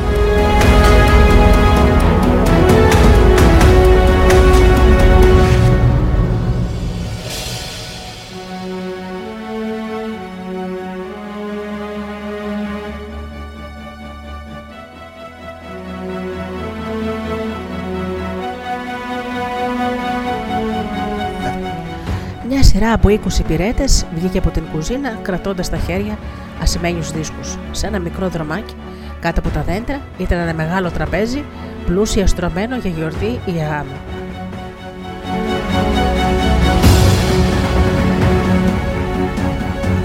Για ποιον στρώνεται αυτό το τραπέζι, ρώτησε με περιέργεια πραγκίπισσα. Ένα μάγειρα που πέρασε κορδωτός από μπροστά της, κρατώντας στα χέρια του μια πορσελάνινη πιατέλα με ένα σοκολατένιο γλυκό, γρανιερισμένο με σαντιχή και φράουλε. Για τον πρίγκιπα Ερίκο με το ξανθό τσουλούφι, απάντησε εκείνος χαρούμενος. Παντρεύεται αύριο την αγαπημένη του. Η πριγκίπισσα χτύπησε το μέτωπό της. Τότε μονάχα θυμήθηκε την υπόσχεση που είχε δώσει. Την είχε δώσει βιαστικά και που έλυγε την άλλη μέρα. Μα την υπόσχεσή της την είχε δώσει όταν ήταν κουτί. Τώρα ήθελε να ξεχάσει όλες τις προηγούμενες κουταμάρες της. Εκείνη ακριβώς τη στιγμή ακούστηκε μια υπέροχη μουσική και ανάμεσα από τα μπουμποκιασμένα φύλλα και δέντρα πρόβαλε ο Ερίκος με το τσουλούφι άσχημος όπως πάντα αλλά δεμένος γαμπρός του. Υποκλήθηκε βαθιά μπροστά της και της είπε: Όπως βλέπεις, κράτησε το λόγο μου. Και είμαι σίγουρος ότι βρίσκεσαι εδώ για να κρατήσεις και εσύ το δικό σου. Η πριγκίπισσα δεν μπόρεσε να πει παρά τούτα τα λόγια. Ξέρεις, λυπάμαι, αλλά δεν έχω ακόμη πάρει οριστική απόφαση. Και τι σε εμποδίζει να την πάρεις τώρα; Αν την έπαιρνα τώρα, δεν θα ήταν αυτή που θέλεις εσύ. Ο Ρίκος τίνεξε πίσω το τσιλούφι του. Πολύ με κάνεις και απορώ με τα λόγια σου, πριγκίπισά μου. Το καταλαβαίνω, αποκρίθηκε το κορίτσι. Αν ήσουν χωριάτης και κουτός, θα μου έλεγες για να με αποστομώσεις. Μια πριγκίπισσα πρέπει να κρατά το λόγο της. Και εγώ θα ήμουν υποχρεωμένη να δεχτώ. Εσύ όμως είσαι ο πιο έξυπνος άντρας που γνώρισες στον κόσμο. Θα καταλάβεις λοιπόν τους δισταγμούς μου και την άρνησή μου και θα υποταχθείς. Μα θα με κάνεις δυστυχισμένο, φώναξε με απόγνωση ο Ρίκος. Σε αγαπώ τόσο πολύ. Πρέπει λοιπόν να αποχωρήσω μόνο και μόνο γιατί ο Θεός μου χάρισε λίγη περισσότερη ξυπνάδα. Δηλαδή, αν ήμουν κουτό, θα μου έκανες το χατήρι. Αυτή είναι η λογική σου. Πραγματικά, αν ήταν άξαστος και αγρίκος και την υποχρέωνα να τον πάρει, επειδή εκείνη είχε δώσει το λόγο του, θα τον έπαιρνε. Και επειδή δεν ήταν χωριάτη και αγράμματος και για να του το επιβάλλει με το στανιό, θα τον έπαιρνε. Έσκυφε το κεφάλι του προ το μέρος της και τη ρώτησε γλυκά. Τι δεν σου αρέσει από μένα, ο χαρακτήρας μου; Όχι, είσαι ο πιο καλός άνθρωπος του κόσμου. Μήπως οι τρόποι μου σε κάνουν να παίρνεις τη λάθος απόφαση. Όχι, είσαι ευγενικό και μορφωμένος. Το όνομά μου, τα πλούτη μου, όχι, είσαι σπουδαίο πρίγκιπα και μια μέρα θα γίνεις ένας σοφός και πανίσιο βασιλιά. Τότε τι σε κάνει να μου θέλει. Η πριγκίπισσα έσκυψε στο αυτί του και ψιθύρισε. Είσαι άσχημος, Ρίκο. Είσαι πολύ άσχημος, αλλά εσύ δεν μπορείς να πεις εκείνο που εγώ είπα πριν από ένα χρόνο, ότι δηλαδή θα έδινες τη μισή σου εξυπνάδα για να λιγοστέψεις τη σχήμια σου. Γιατί τότε δεν θα ήσουν έξυπνος, αλλά κουτό. Ο Ρίκος με το ξανθό τσουλούπι ξέσπασε στα γέλια. Εγώ βέβαια αποκλείεται να πω κάτι τέτοιο. Εσύ όμως μπορείς να πεις εκείνο που είπα εγώ πριν από ένα χρόνο. Θυμάσαι που σου είπα ότι έχω το χάρισμα να δίνω εξυπνάδα στο πρόσωπο που αγαπώ; Το χάρισμα που το έχεις και εσύ, δηλαδή μπορείς να δίνεις ομορφιά στο πρόσωπο που αγαπάς. Και πώς γίνεται αυτό, ρώτησε κατάπληκτη η πριγκυποπούλα, τον ευγενικό Ερίκο με το ξανθό τσουλούπι. Η καλή μάγισσα που μου έκανε αυτό το δώρο όταν γεννήθηκα έκανα το ίδιο και σε σένα. Σε εξήγησε ο Ερίκο και πρόσθεσε με αγωνία. Για να πιάσω όμως το δώρο πρέπει να με αγαπάς πραγματικά.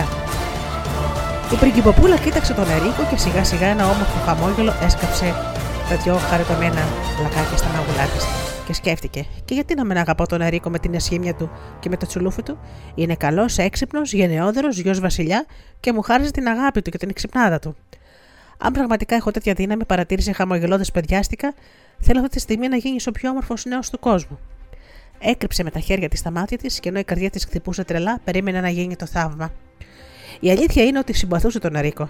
Έβγαλε λοιπόν τα χέρια από τα μάτια της και το θαύμα έγινε. Το άχωρο πρόσωπό του χάθηκε και ένα υπέροχο παλικάρι βρισκόταν κοντά της, κάνοντας μια χαριτωμένη μικρή υπόκληση. Ένας ψηλός, δυνατός, με αρμονικά χαρακτηριστικά και η τούφα των μαλλιών του, εκείνο το κατάστατο τσουλούφι, είχε γίνει μια υπέροχη ξανθή μπούκλα και έπεφτε με χάρη στο μέτωπό του. Η πριγκίπισσα ξεφώνησε από χαρά και ο πρίγκιπας Ερίκος δάκρυσε από συγκίνηση και ευτυχία. Όχι γιατί είχε γίνει όμορφος, και ο πιο κουτός ξέρει πως αυτό δεν έχει καμία σημασία. Μα γιατί είχε μπροστά του την απόδειξη ότι η πριγκιποπούλα τον αγαπούσε πραγματικά, από τότε που ήταν ακόμα άσχημος. Η γιαγιά που μου είπε αυτό το παραμύθι πρόσθεσε το θαύμα δεν το έκανε η μάγισσα με το ραβδί της, κάθε άλλο. Το θαύμα το έκανε η αγάπη, που μας κάνει να βλέπουμε με τα μάτια της ψυχής μας όμορφο και χωρίς ελαττώματα τον άνθρωπο που αγαπάμε. Ο Ερίκος πήρε από το χέρι την πρικίπισσα και την οδήγησε στον πατέρα της, τον Βασιλιά, για να δώσει τη συγκατάθεσή του για το γάμο. Ο Βασιλιάς, μόλις έμαθε, χάρηκε πάρα πολύ που θα έκανε γαμπρό του ένα παλικάρι τόσο σπουδαίο σαν αυτόν. Οι γάμοι γιορτάστηκαν με μεγάλη επισημότητα και λαμπρότητα. Τα τραπέζια ήταν στρωμένα και έτοιμα από νωρίς. Ήταν όλοι χαρούμενοι και ευτυχισμένοι για τους γάμους των παιδιών και τα πουλάκια είχαν αναλάβει να παίζουν μουσική καθώς τραγουδούσαν γλυκόλολα πάνω από τα κλαριά, υμνώντας και δοξάζοντας το Θεό και την αγάπη.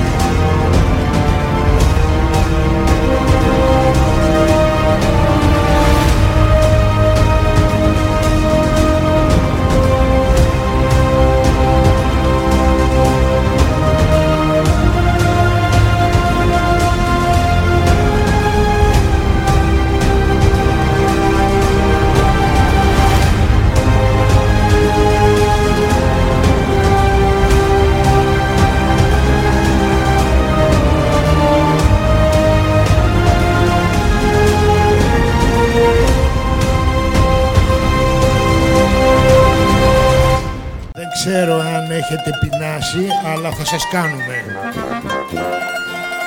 Να είχαμε τι να είχαμε πεντέξι και φτεδάκια, μια κατσαρόλα τραχανά, δυο-τρία γιουβαρλάκια με άνηθο και μαϊντανό και με πιπέρι κόκκινο. Να είχαμε πεντέξι και φτεδάκια, μια κατσαρόλα τραχανά, δυο-τρία γιουβαρλάκια.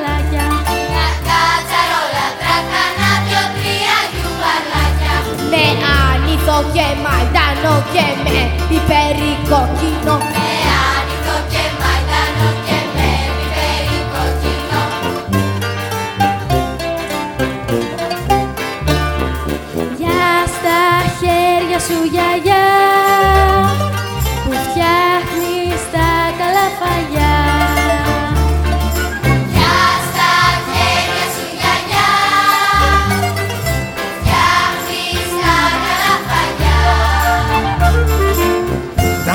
Είχαμε τι να είχαμε, αρνίσια παλιδάκια, ένα ταψίδι μουσακά και λίγα δωματάκια. Με αυγολέμονο παχύ να έχουμε περιχυθεί. Ένα ταψί με μουσακά και λίγα ντολμαδάκια. Ένα ταψί με μουσακά και λίγα ντολμαδάκια. Με αυγολέμονο παχύ να έχουνε περιχυθεί.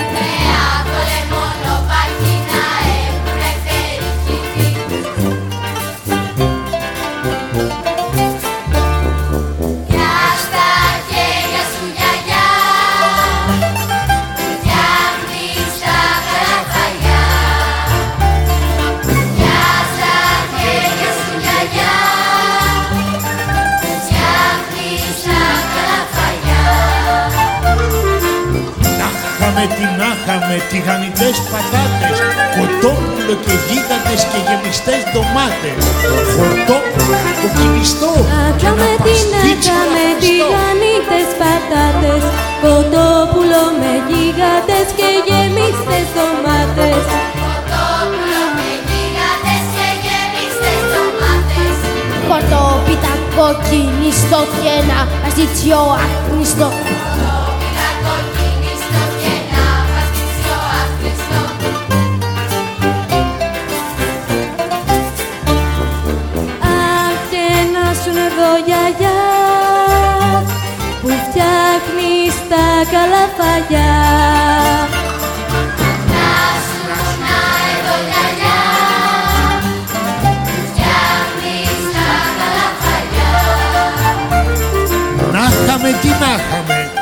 Μα τι να λέμε τώρα, πεινάω πουλί κι είναι νωρίς και δεν περνάει η ώρα. Να χάμε, τι να χάμε, μα τι να λέμε τώρα Πεινάω πολύ κι είναι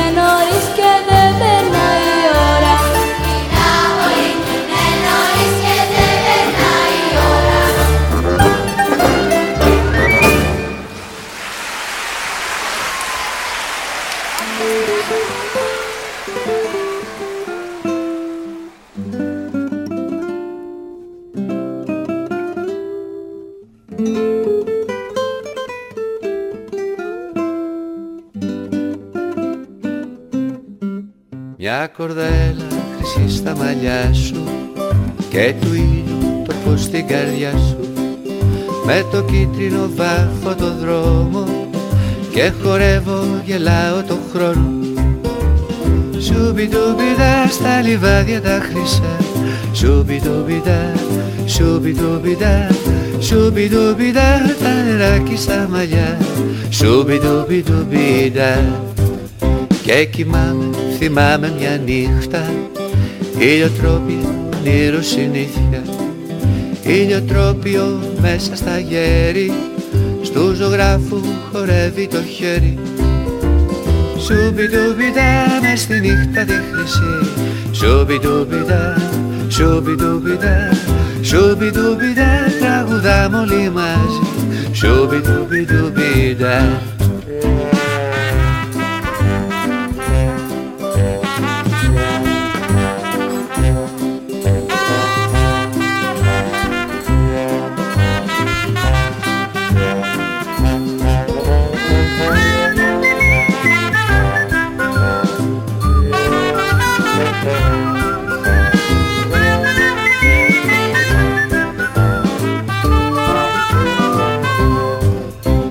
Ήλιος καίει στο νότο τα μέρη Κι ο μαΐστρος τους λάρους τα φέρει. Ένα αστέρι μιλά στη σελήνη Κι η φωνή του τραγούδι έχει γίνει. Σουμπιτουμπιτά φεγγαράκι μου λαμπρό Σουμπιτουμπιτά, σουμπιτουμπιτά Σουμπιτουμπιτά τραγουδάκι θα σου πω. Σουμπιτουμπιτουμπιτά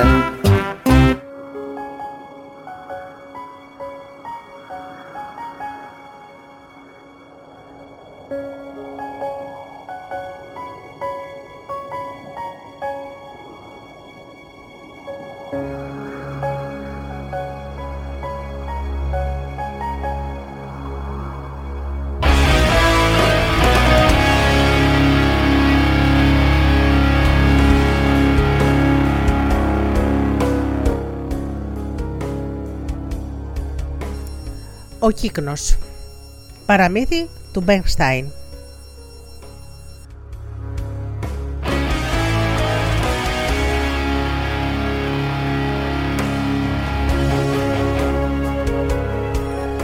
Ο Ιάκωβος, ο Φρεδερίκος και ο Γουιφρέντος ήταν αδέλφια. Οι δύο πρώτοι ήταν μεγαλόσωμοι και δυνατοί. Ο τρίτος όμως ήταν χλωμός και αδύνατος. Η μεγαλύτερη αδερφή ενώ έπρεπε να φέρονται καλά στον ανήμπορο και αρρωστιάρη αδερφό τους, εκμεταλλεύονταν τη δύναμή τους και τον αναγκάζαν να κάνει τις πιο σκληρές δουλειές. Ποτέ τους δεν είχαν την ευκαιρία να τον κοροϊδέψουν, σαν πως και η αναπηρία του ήταν δικό τους σφάλμα. Ο Γουιφρέντος ένιωθε πολύ ταπεινωμένος, αλλά δεν είχε το θάρρος να επαναστατήσει και έτσι έβαζε τα κλάματα όταν βρισκόταν μοναχός του.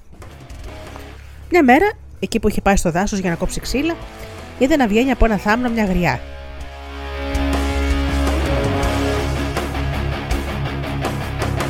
Και η γριά του λέει: Γεια μου, σε παρακολουθώ χωρίς να το ξέρεις, εδώ και αρκετό καιρό. Δεν σε βλέπω ποτέ σου να γελάς όπως ταιριάζει με ένα παιδί της ηλικίας σου. Γιατί δεν φεύγεις σε άλλα μέρη για να κάνεις την τύχη σου; Ο Γουιφρέντος δεν ήξερε τι να πει, αλλά όταν γύρισε σπίτι του άρχισε να σκέφτεται σοβαρά τα λόγια της. Κι όμως έχει δίκιο η γρήγορα, είπε τέλος. Τι να κάτσω να κάνω εδώ, όπου ποτέ δεν ήμουνα, ούτε πρόκειται να είμαι ευτυχισμένος. Πίσω του δεν άφησε τίποτε ιδιαίτερο αγαπητό. Σαν βράδιασε λοιπόν, έβαλε λιγοστά ρουχαλάκια σε ένα δισάκι και ξεκίνησε να βρει την τύχη του. Σαν έφτασε στην κορφή ενός γειτονικού λόφ, γύρισε να κοιτάξει για μια φορά το χωριό, όπου είχε ζήσει τα πρώτα χρόνια της ζωής του. Με μεγάλη του όμως απορία είδε να παρουσιάζεται πάλι μπροστά του η ίδια γριά του δάσο και να του λέει: Μπράβο σου, έκανες πάρα πολύ καλά. Θέλω πολύ να σε βοηθήσω. Και ελπίζω κάποτε να με θυμηθείς. Το πρώτο σταυροδρόμο που θα βρεις μπροστά σου υπάρχει μια αχλαδιά. Στη σκιά κοιμάται της αχλαδιάς ένας άντρας. Στον κορμό της είναι δεμένος ένας κύκνος. Λύσε τον και πάρ τον μαζί σου. Έπειτα προχώρα όλο δεξιά. Πολλοί θα σου ζητήσουν να πάρουν ένα φτερό του κύκνου και εσύ θα απαντάς. Συνέχεια ναι. Μα όταν προφέρεις τη φράση κύκνα κολλησέ τους, οι άνθρωποι αυτοί θα κολλούν στην ουρά του κύκνου χωρίς να μπορούν να απομακρυνθούν.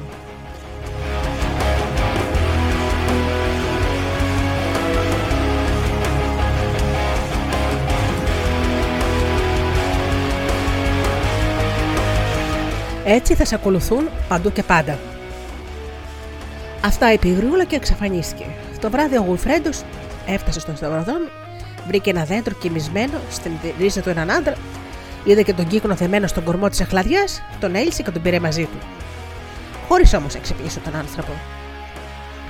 Προχώρησε πολύ και στην είσοδο ενός χωριού είδε ένα μισοφτιαγμένο σπίτι.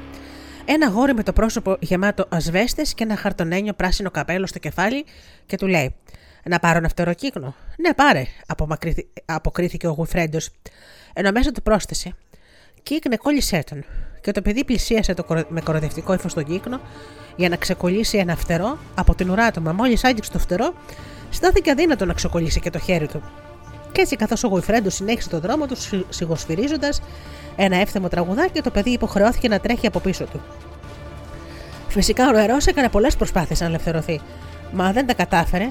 Κάπου στον δρόμο βρήκαν σε λίγο μια υπηρέτρια που πήγαινε για ψώνια. Μα τι κάνεις πίσω από τον κύκνο, Κάρολε, φώναξε. Αχ, σε παρακαλώ, πάρε με από εδώ, παρακάλεσε το παιδί. Αμέσως η υπηρέτρια έκανε να τον τραβήξει, μα ο Γουφρέντος από μέσα του. Κύκνε κόλλησέ την, και έτσι η υπηρέτρια πιάστηκε κι αυτή. Πήρε δρόμο και δρομάκι χαρούμενος χωρίς κοτούρε, ενώ οι άλλοι δύο έτρεχαν πίσω του. Τέλος έφτασαν σε μια πολιτεία. Εκεί συνάντησαν πρώτον και καλύτερον έναν καπνοδοχοκαθαριστή που γνώρισε την υπηρέτρια και φώναζε κατάπληκτος. Μα τι κάνεις, Κατερίνα, παίζει στο τρανάκι τώρα στα γεράματα. Αχ, Γιάννη μου, καλέ μου, σε παρακαλώ, βγάλε με από εδώ, τον παρακάλεσε η γυναίκα. Και ο καπνοδοχοκαθαριστή έτρεξε να την πιάσει και να την τραβήξει, μα έμενε και αυτός κολλημένος απάνω της. Περνώντας από κάποιο άλλο χωριό, κόλλησε πίσω τους ένας κλόουν με βαμμένο πρόσωπο. Και έπειτα ο δήμαρχος του τόπου που ήταν παχή και σαν ελέφαντας. Τι κάνατε εκεί, ρώτησε αγριεμένος βλέποντας την παράξενη συνοδεία. Είστε επαναστάτες, διαλυθείτε γρήγορα. Εμπρό, ας αρχίζουμε από σένα, παλιάτσο. Έπλησε λοιπόν τον κλόουν από το σακάκι, αλλά κόλλησε κι αυτός. Η γυναίκα του που παρακολουθούσε από το παράθυρο θύμωσε πάρα πολύ. Έλπιζε να κάνει επιτέλους ο άντρας της Έλπιζε να γίνει ο άντρας της αρχιγραμματικό του Βασιλιά. Και τώρα έτρεχε σε χαζός πίσω από τον παλιάτσο.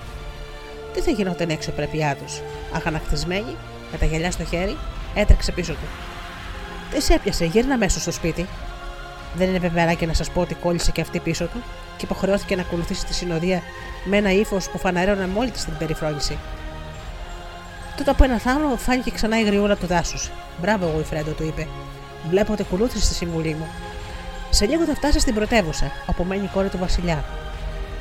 Είναι ένα κορίτσι πολύ μελαγχολικό. Κανείς μέχρι σήμερα δεν κατάφερε να την κάνει να γελάσει. Εσύ μπορεί να τα καταφέρεις. Μπορείς ακόμα να ελευθερώσει αυτούς τους ανθρώπους, αν τους αγγίξεις με το ραβδί που σου δίνω. Η γριά του έδωσε ένα ραβδί και εξαφανίστηκε.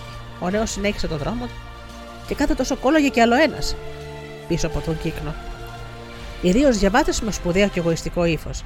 Οι, μορφαζί, οι μορφασμοί τους, καθώς ήταν υποχρεωμένοι να ακολουθήσουν αυτή την παράξενη συνοδεία, ήταν το πιο αστείο και παράδοξο θέαμα που μπορούσε κάποιος να φανταστεί.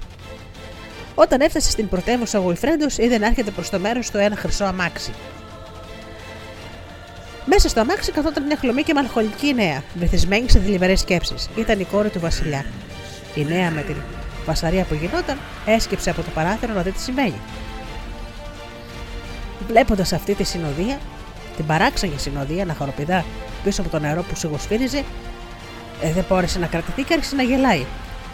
Το γέλιο της αντίχησε σαν γάργανο νερό της πηγής.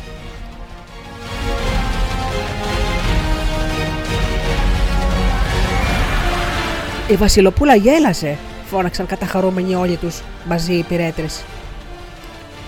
Οι μικροί διέταξαν να σταθούν. Κατέβηκε από το αμάξι και αφού έριξε μια ματιά στο αστείο αυτό μπουλούκι, ξαναγέλασε με την καρδιά της. Θα σε πάω στον πατέρα μου, είπε στο Γουιφρέντο. Μόλις μπόρεσα να αναπνεύσει, μόλις μπόρεσα να αναπνεύσει από τα γέλια. Θέλω να διασκεδάσει και εκείνος όπως διασκέδασα κι εγώ. Διέταξε να ξεκινήσει το αμάξι και κάθε τόσο έσκυβε από το παράθυρο για να βλέπει το απίθανο πλήθος που ερχόταν πίσω τους. Είχε ξεκαρδιστεί από τα γέλια και από τα μάτια της έτρεχαν δάκρυα. Ακόμη και ο Γουιφρέντος που είχε πια συνηθίσει το θέαμα δεν μπορούσε να κρατηθεί. Όλος ο κόσμος κρατούσε την κοιλιά του. Αυτός τους έβλεπε να περνάνε. Να κρατάει την κοιλιά του από τα γέλια. Οι υπηρέτες έτρεχαν μπροστά για να αναγγείλουν στον Βασιλιά το μεγάλο γεγονός. Η Βασιλοπούλα γέλασε και ο Βασιλιάς έτρεξε συγκινημένος έξω για να αποδεχτεί την κόρη του. Και φυσικά γέλασε και αυτός πολύ, και μάλιστα όταν είδε κολλημένος στην ουρά του κύκνου τους πιο σπουδαίους λειτουργούς του, εκείνους που του παρουσίασαν πάντοτε τα πράγματα από τη χειρότερη πλευρά τους. Ε, είσαι σπουδαίος, είπε γελώντας στον Γουιφρέντο, και σου αξίζει το δώρο που υποσχέθηκα σε όποιον θα έκανα την κόρη μου να γελάσει. Διάλεξε λοιπόν τη θέση, χίλια φλουριά ή ένα όμορφο κτήμα. Φυσικά ο Γουιφρέντος θα προτιμούσε να πάρει την ίδια την πριγκυποπούλα, που κοίταζε με μάτια λαμπερά ευχαριστημένη, γιατί είχε απαλλαγεί πια από την μελαγχολία της.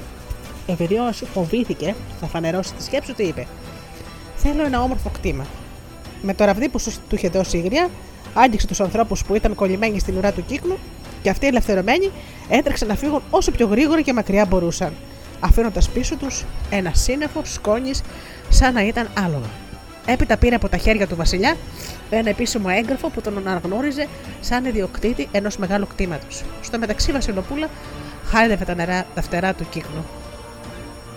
Ήταν λυπημένη που θα έφευγε ο Γουιφρέντος, γιατί μέσα της φοβόταν μήπως ξαναπέσει σε μελαγχολία.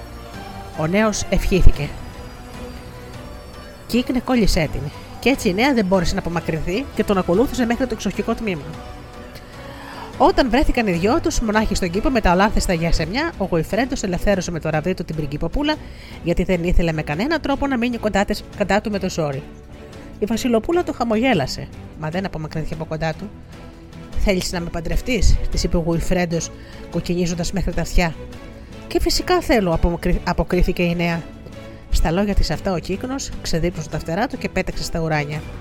Ο Γουιφρέντος και η Βασιλοπούλα παντρεύτηκαν και έζησαν για πάντα ευτυχισμένοι για πολλά χρόνια. Και η γριά, βάζω στοίχημα ότι δεν την ξεχάσατε, ο Γουιφρέντος όμως δεν την ξέχασε. Σε αυτή χρωστούσε την ευτυχία του. Τη φώναξε λοιπόν κοντά του για να λέει ωραία παραμύθια στα παιδιά του, σαν καλή γιαγιά.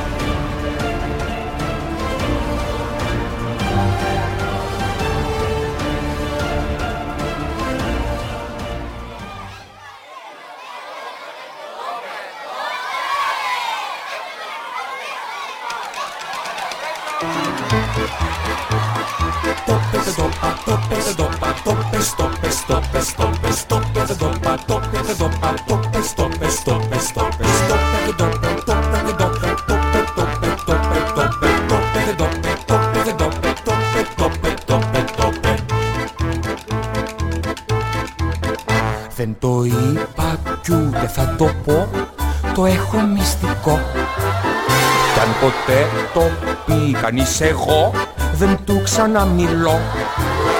Το καρφί θα βρει τον τρόπο να το πει σιγά να μην του καίγεται καρφί. Κοίτα τώρα ποιος μιλά, αχ ποιος μιλά. Ο μαρτυριάρης λέει τα μυστικά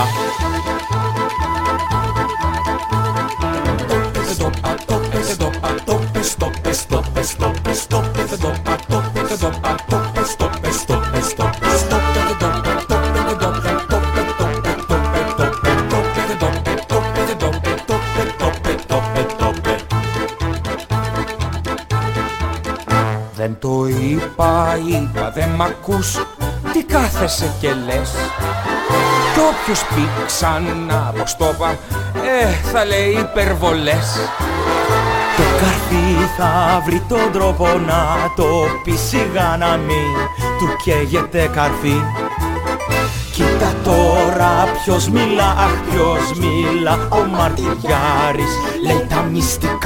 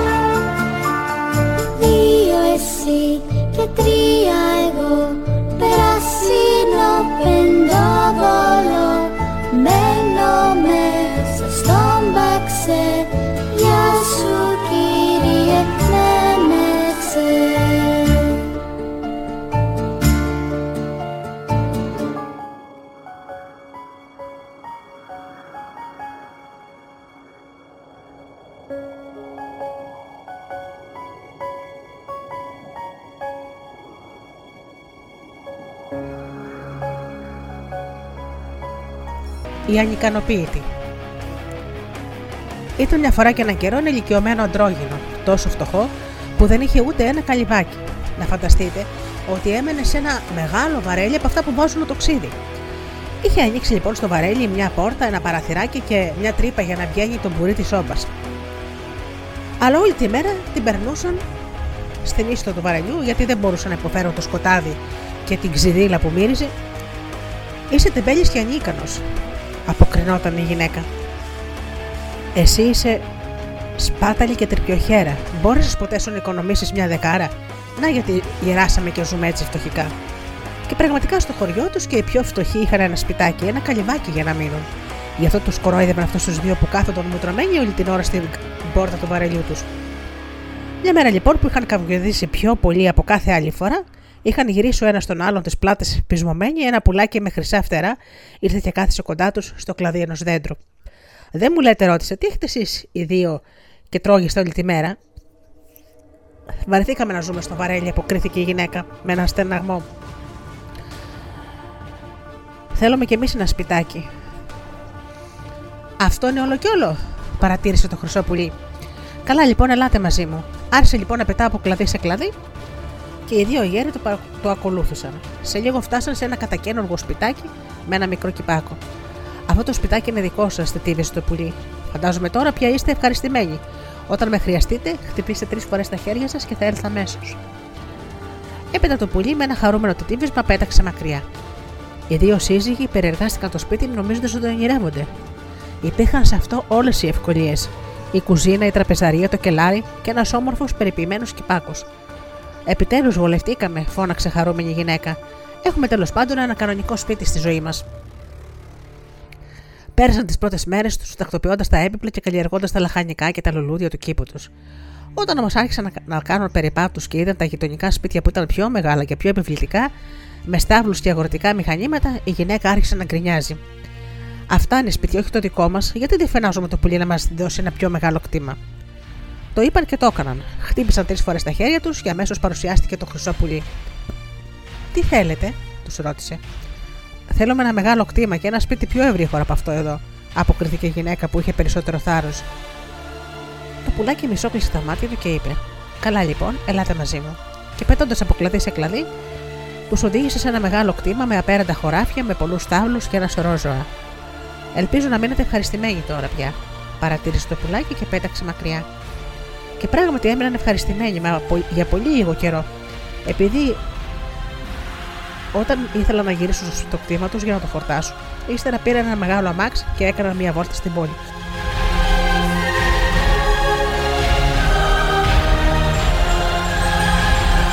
Είδαν λοιπόν μαρμάρινα σπίτια, παλάτια, αριστουργήματα και γύρισαν στο σπίτι του μουτρωμένοι και με πικραμένη καρδιά.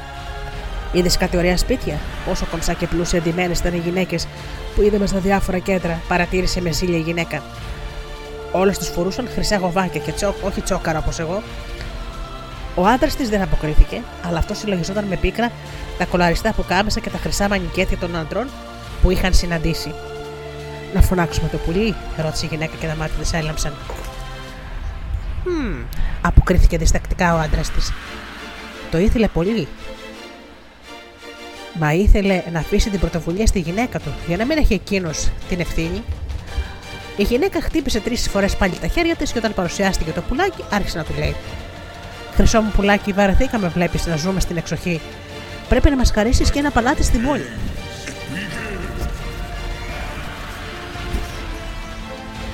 Το πουλί δεν μίλησε καθόλου, αλλά άρχισε να πετά από, από σε κλαδί σε κλαδί και οι δύο γέροι έτρεχαν πίσω τους. Έφτασαν λοιπόν σε ένα υπέροχο μαρμάρινο παλάτι στο κέντρο της πολιτείας. Πριν προλάβουν να το ευχαριστήσουν, το πουλί πέταξε μακριά. Όμως ήταν θυμωμένο. Βλέπεις λοιπόν τι αποκτήσαμε, είπε η γυναίκα φουσκώνοντας από περηφάνεια. Ο άντρας της δεν αποκρίθηκε. Κατά βάθος δεν ήταν ολότελα ευχαριστημένος. Πραγματικά, όταν κάποια μέρα πήγαν στο θέατρο, ήταν κάτι αμάξια με οικόσιμα και στέματα πάνω στις πόρτες τους. Ήταν τα αμάξια των ευγενών που πήγαιναν περίπατο και από πίσω ακολουθούσαν οι πυρέτε τους. Θα μπορούσαμε να γίνουμε ευγενείς όπως τόσοι και τόσοι άλλοι, παρατήρησε μια μέρα η γυναίκα του. Γιατί δεν φωνάζουμε το πουλί; Ξέρεις, γυναίκα, φοβάμαι ότι θα έχουμε άσχημο τέλος, είπε σιγανά ο άντρας της. Η ιδέα όμως να αποκτήσει κόσμο του άρεσε πάρα πολύ. Και έτσι άφησε τη γυναίκα του να χτυπήσει τα χέρια της. Το πουλί παρουσιάστηκε αμέσως, μα ήταν πάρα πολύ θυμωμένο. Πάλι εσείς, τι θέλετε πια; Θέλουμε να γίνουμε ευγενείς, χρυσό μας πουλάκι. Μα για όνομα του Θεού. Γιατί δεν είσαστε ποτέ ευχαριστημένοι, να το ξέρετε ότι ούτε αυτό θα σας στάσει. Έτσι είπε και χάθηκε. Μα σε λίγο καιρό το αντρόγινο βρέθηκε σε ένα θαυμάσιο παλάτι που είχε πάνω του οικόσιμο. Στο πέρασμά τους υποκλίνονταν με σεβασμό οι υπηρέτες. Χαρούμενοι για το καινούριο τους αξίωμα, θέλησαν να κάνουν ένα περίπατο μέσα στο αμάξι τους. Κι έτσι για πρώτη φορά αντίκρισαν το βασιλικό παλάτι. Μόλις γύρισαν στο σπίτι τους, η γυναίκα χτύπησε με ανυπομονησία τα χέρια της τρεις φορές. Πουλάκι, αν μας κάνεις βασιλιά και βασίλισσα, δεν θα σου ζητήσουμε τίποτα πια. Το, παλάκι, το πουλάκι τους κοίταξε με αηδία και περιφρόνησε, τεινάζοντας τα φτερά του. Έπειτα, χωρίς να πει ούτε μια λέξη, πέταξε μακριά. Σε λίγο οι αχόρταγοι σύζυγοι βρέθηκαν καθισμένοι σε ένα θρόνο σε μια, και μια κορώνα στο κεφάλι τους. Διασκέδασαν καμπόσο κάνοντας τους βασιλιάδες, μιλώντας με τους πρεσβευτές τους και πεθυρώντα τους στρατιώτες τους, ενώ γύρω τους έπαιζαν διάφορα στρατιωτικά εμβατήρια. Μα η μεγάλη πλεονεξία τους είχε ξεπεράσει κάθε όριο.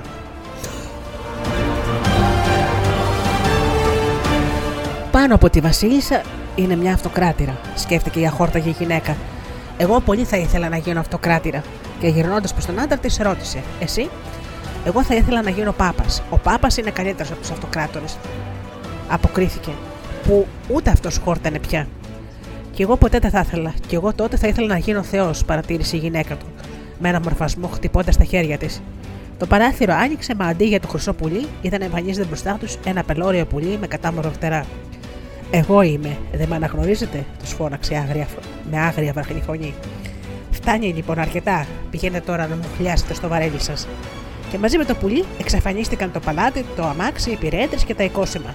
Και οι δύο αχόρτογοι γέροι βρέθηκαν καθισμένοι στην είσοδο του βαρελιού τους κάτω από το μαυρισμένο σωλήνα της τρεμάστρα που έβγαζε σύννεφα καπνιάς.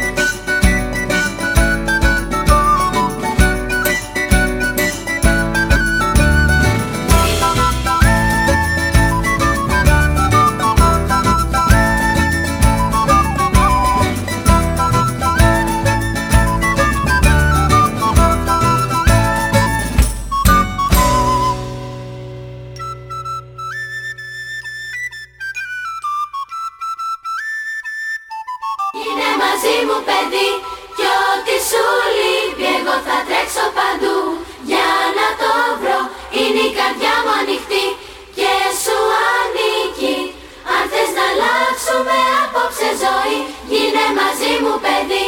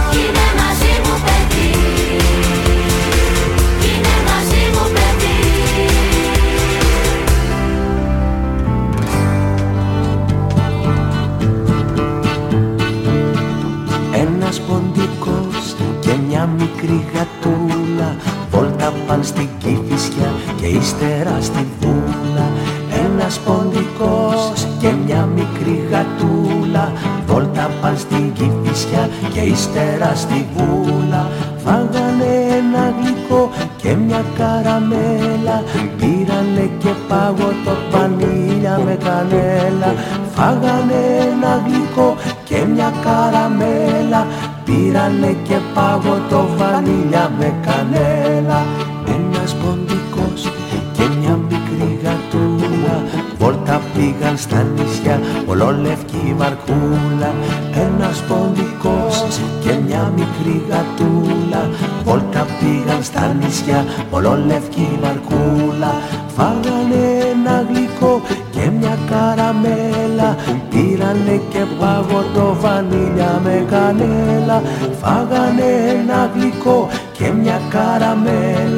πήρανε και πάγωτο βανίλια με κανέλα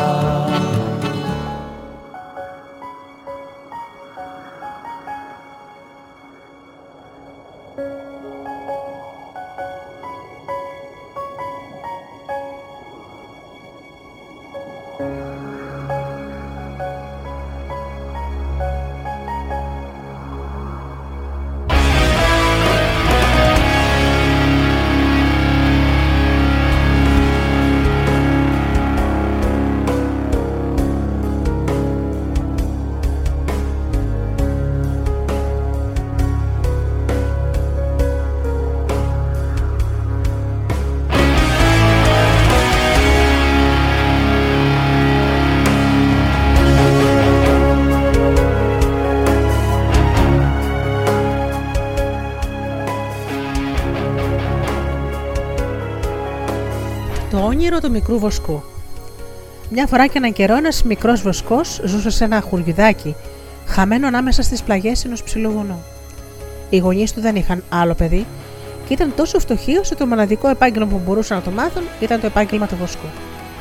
Το παιδί έμαθε τη δουλειά γρήγορα και καλά. Κάθε πρωί έβγαζε τα πρόβατα από τη στάνη και τα οδηγούσε πάνω στο λόφο για να βοσκήσουν. Εκεί είχε πάντα άφθονο και τρυφερό χορτάρι. Το μεσημέρι έτρωγε το σκέτο ψωμάκι του και έπινε, έπινε δροσερό νεράκι από το γειτονικό διάκι. Έπειτα αν έκανε ζέστη, έπαιρνε ένα λεπτάκο και το βράδυ πια γύριζε σπίτι του. Κάποια νηξιάτικη μέρα, στο τακτικό μεσημεριάτικο ύπνο του, είδε ένα παράξενο όνειρο. Μπροστά του προχωρούσαν στρατιώτες με αστρεφτερέ πανοπλίες. Εκείνος βρισκόταν πολύ κοντά σε δύο πολυθρόνους. Ο ένας ήταν άδειος και στον άλλο καθόταν μια όμορφη κοπέλα που του χαμογελούσε γλυκά. Ο Βοσκός πήγε και κάθισε στον άδειο θρόνο λέγοντας: Είμαι ο βασιλιάς της Ισπανίας. Στο σημείο αυτό ο Βοσκός ξύπνησε και ανοίγοντας τα μάτια του έταξε να μαζέψει το πρόβατά του που είχαν σκορπίσει. Καλό ήταν και το βασίλειο της Ισπανίας, μα έπρεπε να φροντίσει και το κοπάδι του. Αφού γύρισε στο σπίτι του, διηγήθηκε το όνειρο στους γονείς του. Αν όνειρο αυτό το ίδιο όνειρο και αύριο, πρόσθεσε, αυτό σημαίνει ότι πραγματικά θα γίνει ο βασιλιάς της Ισπανίας.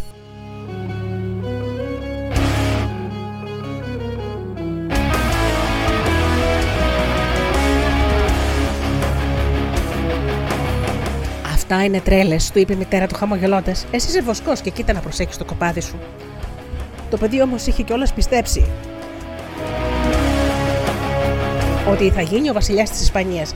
Και όταν είδε πως την άλλη μέρα είχε δει το ίδιο όνειρο, σιγουρεύτηκε πια εντελώς. Γύρισε σπίτι του πριν ακόμα βραδιάσει και φώναξε τους γονείς του.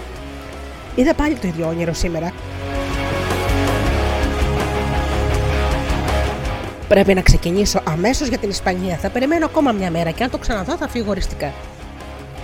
Πραγματικά το ίδιο ακριβώς όνειρο ήρθε και στον ύπνο του και το τρίτο κατά σειρά μεσημέρι. Και έτσι μόλις ξύπνησε, οδήγησε τα πρόβατα στη στάγη και αποφάσισε να φύγει. Ανώφελα στάθηκαν τα παρακάλια και οι φοβέρες των δικών του. Έβαλε τα κυλιακάτικα ρούχα του, πήρε ένα κομμάτι ψωμί σε ένα δισάκι και το κρέμασε στην κορφή ενός τραβδιού και συνέχισε.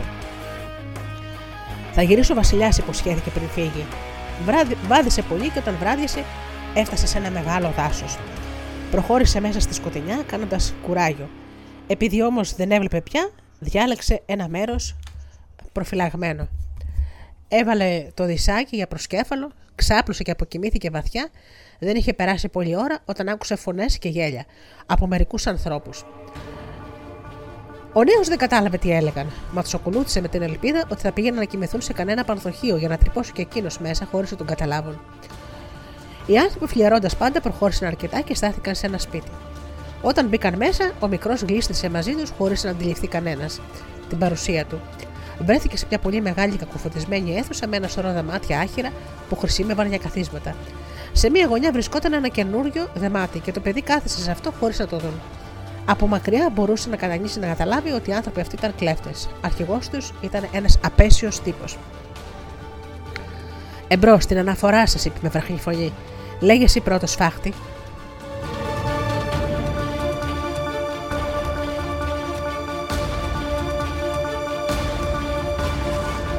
Αρχηγέ μου, είπε ο σφάχτης, Έκλεψε από ένα στρατηγό ένα τρίκοχο καπέλο. Είναι μαγικό και η κάθε του κόχη ρίχνει αμέτρητες απανοτέ κανονιές. Θαυμάσια. Και εσύ, κακούργη, έκλεψε από ένα καβαλάρι το θαυματουργό σπαθί του. Όταν τον πήγες στη γη, προβάλλουν εκατοντάδες στρατιώτες. Υπέροχα, και εσύ κλέφτη, εγώ άρπαξα τις μπότες που με ένα βήμα διανύουν 7 λεύγες. Μέσα σε μια γενική ευθυμία, ο αρχηγός διέταξε να τους φέρουν μια νταμιζάνα κρασί. Ήπιαν, ήπιαν και στο τέλος αποκοιμήθηκαν ζαλισμένοι. Ο μικρός βοσκός σηκώθηκε από τη γωνιά του και τους πλησίασε με προφύλαξη. Έβαλε μέσα στο δισάκι του το θαυματουργό σπαθί, το παντελόνι και το τρίκοχο καπέλο, φόρεσε τις μπότες που με ένα βήμα δρασκελούσαν 7 λεύγες και ύστερα από λίγο βρέθηκε στην Ισπανία. Όταν έφτασε στη Μαδρίτη, είδε ότι ο λαός ήταν λυπημένος και σκεπτικός. Στρατιώτες περνούσαν κάθε τόσο με προορισμό τα σύνορα του τόπου. Ο Βασιλιάς και η Βασιλοπούλα σκυμμένοι στο μπαλκόνι τους τους έβλεπαν να φεύγουν, με θλίψη ζωγραφισμένη στο πρόσωπό τους. Τι συμβαίνει, ρώτησε Βοσκός κάποιον περαστικό. Ο Βασιλιάς των Αστοριών μας κήρυξε πόλεμο, απάντησε εκείνος. Είναι όμως πιο δυνατός από εμάς και έχει πολύ περισσότερο στρατό. Έτσι ξέρουν προκαταβολικά τι θα νικηθούμε. Μόλις άκουσε τα λόγια αυτά, ο Βοσκός κατέφυγε σε ένα ξενοδοχείο. Χάρη στο μαγικό παντελόνι με τα χρυσά νομίσματα, μπόρεσε να αγοράσει πλούσια ρούχα να ντυθεί σαν πρίγκιπας.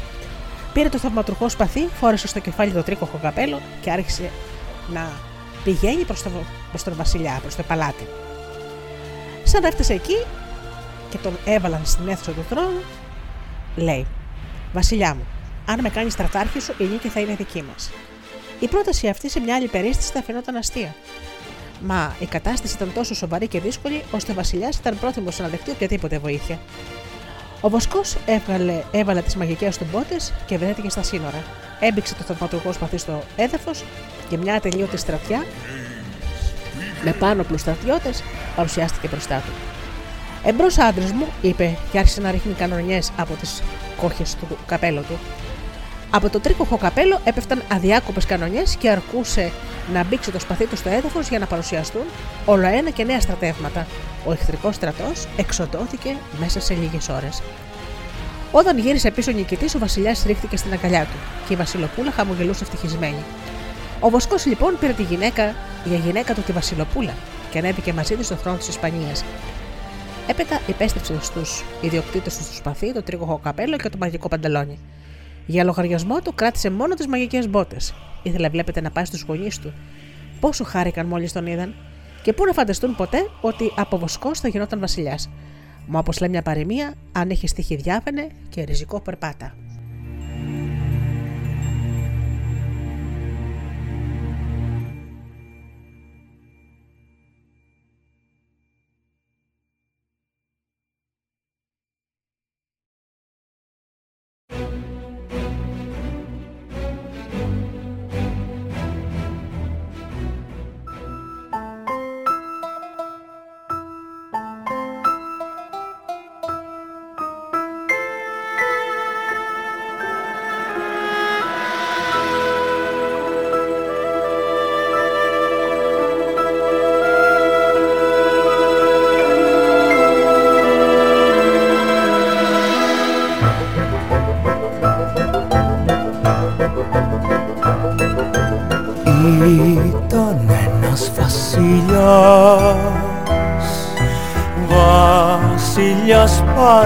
Παραμυθάς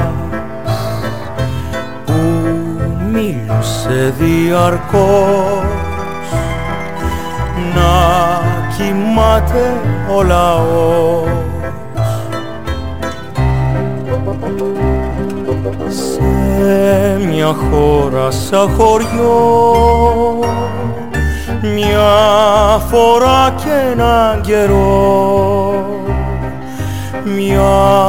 φορά και έναν καιρό. Τον κακό του τον καιρό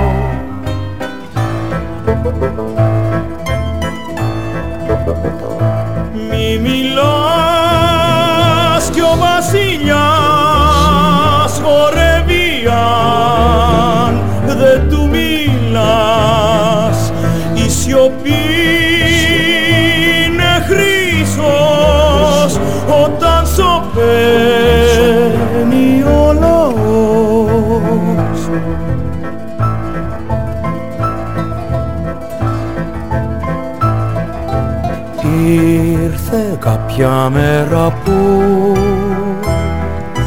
κάποιος που ήταν αλεπού έκλεισε κρυφά κρυφά και τα δυο του τα αυτιά. Ξύπνιος έμεινε κενά είδε ποιος καλό περνά. Έμαθε γιατί και πώς. Η σιωπή είναι χρυσός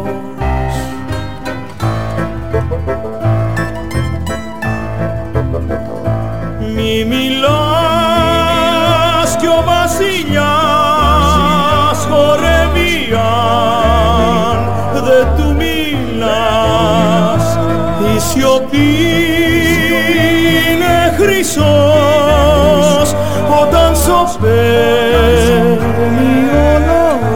ο λαός Μη μιλάς κι ο βασιλιάς χορεύει αν δεν του μιλάς. Η σιωπή είναι χρυσός όταν σωπαίνει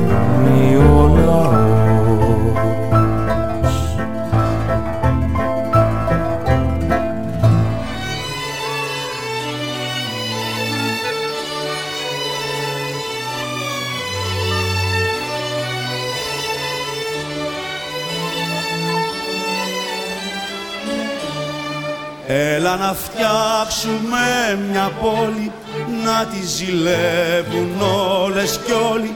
Παραμυθένια αστεράτη όλο παιδιά να είναι γεμάτη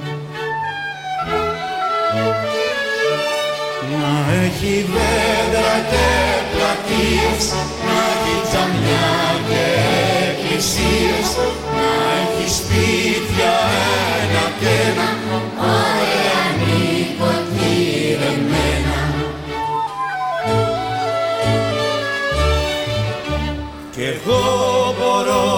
εσύ και όλοι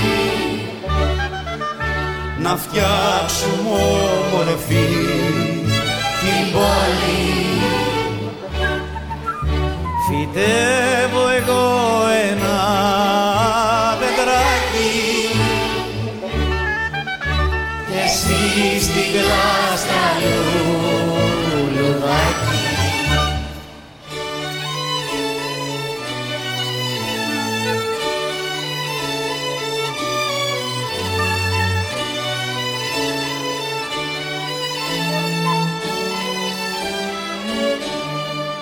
Έλα να φτιάξουμε μια πόλη να τη ζηλεύουν όλες κι όλοι. Χωρίς σκουπίδια και λακκούβες να μη σκοντάφτουν οι παππούδες. Να είναι οι κήποι ανθισμένοι και οι τύχοι του ζωγραφισμένοι να έχουν βεράδα και μπαλκόνι να κουβεντιάζουν οι γειτόνι.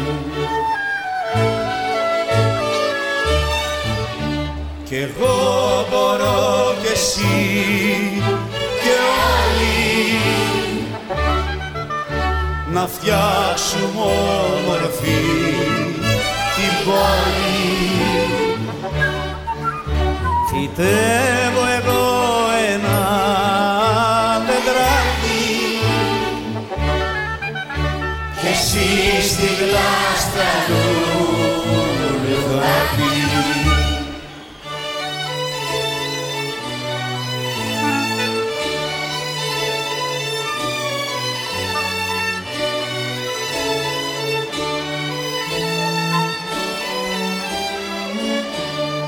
Έλα να φτιάξουμε μια πόλη να τη ζηλεύουν όλες κι όλοι.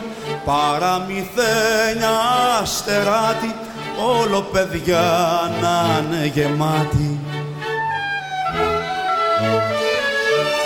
Να έχει δέντρα και πλατείες, να έχει τζαμιά και εκκλησίες, να είναι οι άνθρωποι όλοι φίλοι, φίλοι κι οι γάτες και οι σκύλοι.